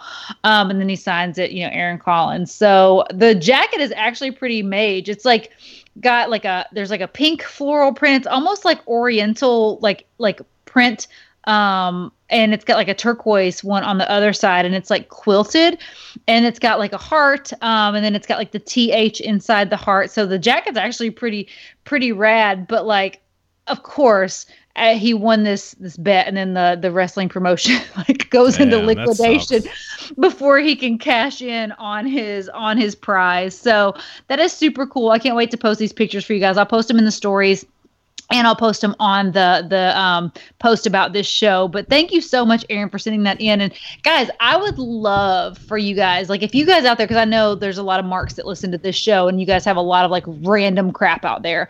If you have just like some random merch that is in your closet or that you've had for years or that has a special story behind it, like send it to me. Send me a picture. Send me a write up. Um, I would love to read it on the show um, because that's way more interesting to me than just like finding some random merch on eBay. So um, if you guys start sending those in, I would love to read them on the show because I know there's a lot. I know there's some stuff that you guys have out there that I've probably never seen and or heard of and i would love to hear like your personal stories like how you got it how you found it you know the the experience you had and all those types of things so thank you again so much aaron for sending that in Very cool stuff, man. Yeah, I would love to see more submissions like that. That's one of my favorite parts of the show, that random merch. And it's cool to see so many different like wrestling memorabilia from over the my years. god so Um, much stuff Let's get into our retro wrestling recommendation of the week, and this is uh, a match that I don't remember too much. I remember the Sasha Bayley matches from Mm-hmm. Takeover, but not not this one. Yeah, this was Sasha Becky um, from 2015. This was from Takeover Unstoppable, um, and it, it was just a, a classic Sasha match. I think it's really, really good. It's before. I mean, Becky was obviously always, always good, but this was before like the Becky that we know today, right? Um, this was like I think this was even before her like full on steampunk gimmick. You know, like, I think that's when she was kind of like just starting to like tinker with it. Um, and then you know she was wearing like these little shorts. I'll, I'll just never forget like her ring gear. Um, but it's an amazing match. Uh, it was the longest match on the card. It wasn't the main event. It was the, I think it was the match before the main event. Um, and it was just awesome. Two two girls kicking ass, and it would give you a, a nice little taste of what um, what is possibly to come for for this Becky Sasha feud that we have um, coming up. You know, here here in the future. So definitely check that out. Sasha versus Becky at Takeover Unstoppable from May twentieth, two thousand and fifteen. I also have to recommend uh, NXT Takeover. I guess it was called Arrival or Rival, whatever you want to call it. But it was Sasha, Charlotte, Becky, and uh, Bayley in a fatal four way for the title. Man, I mean that's four potential Hall of Famer uh, women's wrestlers in one match, and uh, that was a great one. So, oh my god, okay. Bless you. We're getting on. We're getting on two hours here, so we have a bunch of listener mail. Let's do one real quick before we get out of here because I have some social media shout outs before we uh, before we hit up the the end end credits here. All right, what, what you what you got, Phil? Oh, I don't have any. I thought you. Had, Oh I no, thought we you have we have we have a lot from last. Week. Yeah, we there's a lot from last week. I just don't have them pulled Um, up. Yeah. but I'll have to pull them up. You can go ahead and shout out the social medias, and I'll pull up us some. Um, you know, Cool. Yeah, I'll do that right now. I was going to, I announced this on Twitter. I wanted to give a shout out to some of the folks that we uh, interact with on a weekly basis on our social media. And then some weeks, Sheena will do some Instagram folks that she, you know, she's on there a little bit more than I am. And then I'll do some Twitter folks. So uh, we will try to, we're going to change this every single week. So uh, if you're, if you don't hear your name called, don't message me in a huff and get upset. Uh, this is going to be a rotating list of all of our favorite folks. So these are folks that uh, we want to highlight uh, for the first week here. Uh, the first one is our buddy AJ, Big Mouth AJ on Twitter. It's Big Mouth AJ, but there's a zero instead of an O. Uh, AJ is very, um, uh, I wouldn't say confrontational, but he's got some strong opinions on stuff, which is you know good. Uh, you know, he- he's always up for an argument, which I like. I'm, I'm like that way too. So uh, give him a follow. A follow. Our buddy Carl B. Fitzgerald, who is uh, always retweeting our stuff, always commenting on our episodes, and has been a listener since since way back. Yeah, we appreciate you. I love interacting with you uh, and talking about figures when you're out hunting. Uh, Sweatpants Joe is a new follower. Uh, even though he's from Buffalo, don't hold that against him. He's a good guy. Um, he posted a video today of uh, he does a lot of food review videos. He, he uh, reviewed, Oh. reviewed the new uh, Popeyes chicken sandwich, which I've heard from many people is uh, is, is is better than the Chick Fil A chicken sandwich. So whoa, uh, whoa, whoa, whoa, whoa, whoa. yeah, yeah. Popeye. Okay, wait, wait, wait. I loved the Popeyes chicken sandwich. It was my favorite thing on the menu. And then like every Popeyes that I've been to in the last like 2 years, I don't know if it like was like nationwide discontinued, but like there was no chicken sandwich on the menu. So you're telling me that Popeyes like has a chicken sandwich again? Yeah, that's what I didn't know either. This is like you said, it's been around for a couple months now. They've brought it back like everywhere. I haven't. I mean, I don't go to Popeyes enough. I mean, I love their chicken, but uh, I'm, I'm definitely gonna. That might be my cheat meal this week. Told myself I'm gonna have uh, one cheat meal a, a week of like you know something fast foodish. So Yeah. maybe, maybe I'll have that because I love I love me some Chick Fil A. So uh, yeah, it looked pretty good. I watched it today on he posted on Twitter. So shout out to him, uh, Phoenix Rocket, who I've uh, who has found me some figures uh, in the past. A good dude to uh, interact with on Twitter at Phoenix Rocket, and uh, I can't pronounce his ma- his last name, but he's a great follow, Mitch. Trebzak. So I'm going to spell it. Mitch, obviously, M I T C H. His last name must be K R E B S B A C H. And uh, big, big member of the fig community. Uh, we're always talking about wrestling figures. So that's the first five. That is in no particular order. There was just five people that I saw on our feed that uh, I enjoy talking to. We'll, we'll get to a lot of people over the weeks and months coming. But uh, yeah, we, we always try to, especially on Twitter, I try to every week make a list of folks that everyone should follow because, uh, you know, more and more we just start following more people. We start talking more figures, and we, you know, uh, when you need something, when somebody else needs something, you have something you want to sell, it's always a, a cool little community we're building on social media. So, uh, yeah, hit us up. All right, so this question is going to come in from um, none other than um, our guy Jason Cook, who also won our Pat Patterson figure. So yeah, Jason's getting all the love on the show tonight. Um, he says, "What are some of the elite two packs you'd like to see come out? Um, some great moments in wrestling." So immediately, right off the bat, my my initial thought is I would like freaking mark out for a, an elite two pack of Mr. Rogers Bray Wyatt, Firefly Funhouse Bray Wyatt, and then the Fiend. Um, like a you know a two pack of both of those in like a Firefly Funhouse um like packaging. Like, yes, please. Oh, that would be cool. Yeah, I don't know. I don't know why this. Uh, the first thing that came new was Ric Flair, Macho Man, WrestleMania Eight. I know they've made those those figures here and there um, in different iterations, but uh, uh, that was a great match. And uh, you know, I don't I don't know if they've ever made those with the with the all gold Macho Man with the red tights with you know the bloody face, Ric Flair. Uh, that that could be fun.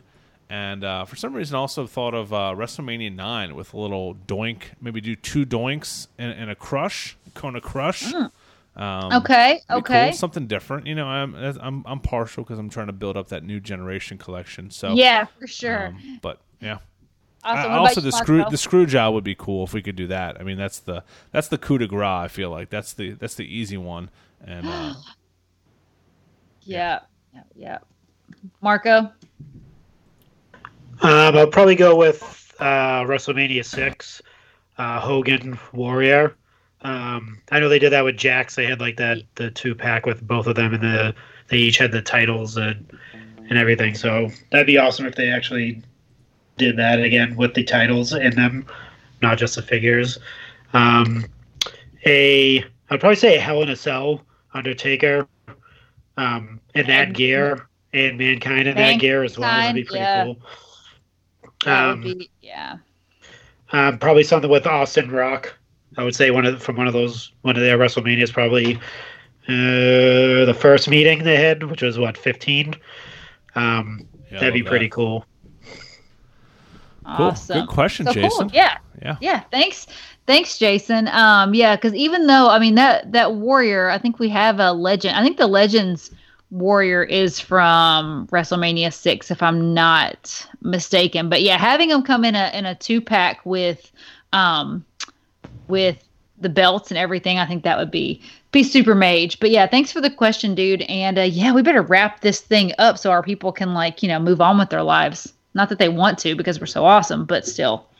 Yeah, that's true. But it's getting late, and uh, your boy has a. Uh, I have a meeting. I have an active shooter meeting tomorrow at work. I don't know what that's going to entail, but uh, It's gonna it's tell sad- you to stay along the walls and get the f out of there. Sad we have Yep. to do that in 2019. It, uh, so, It is sad, yeah, for sure. Let's not bring let's not bring the show No, down. no, no, at no, the no. end. Yeah.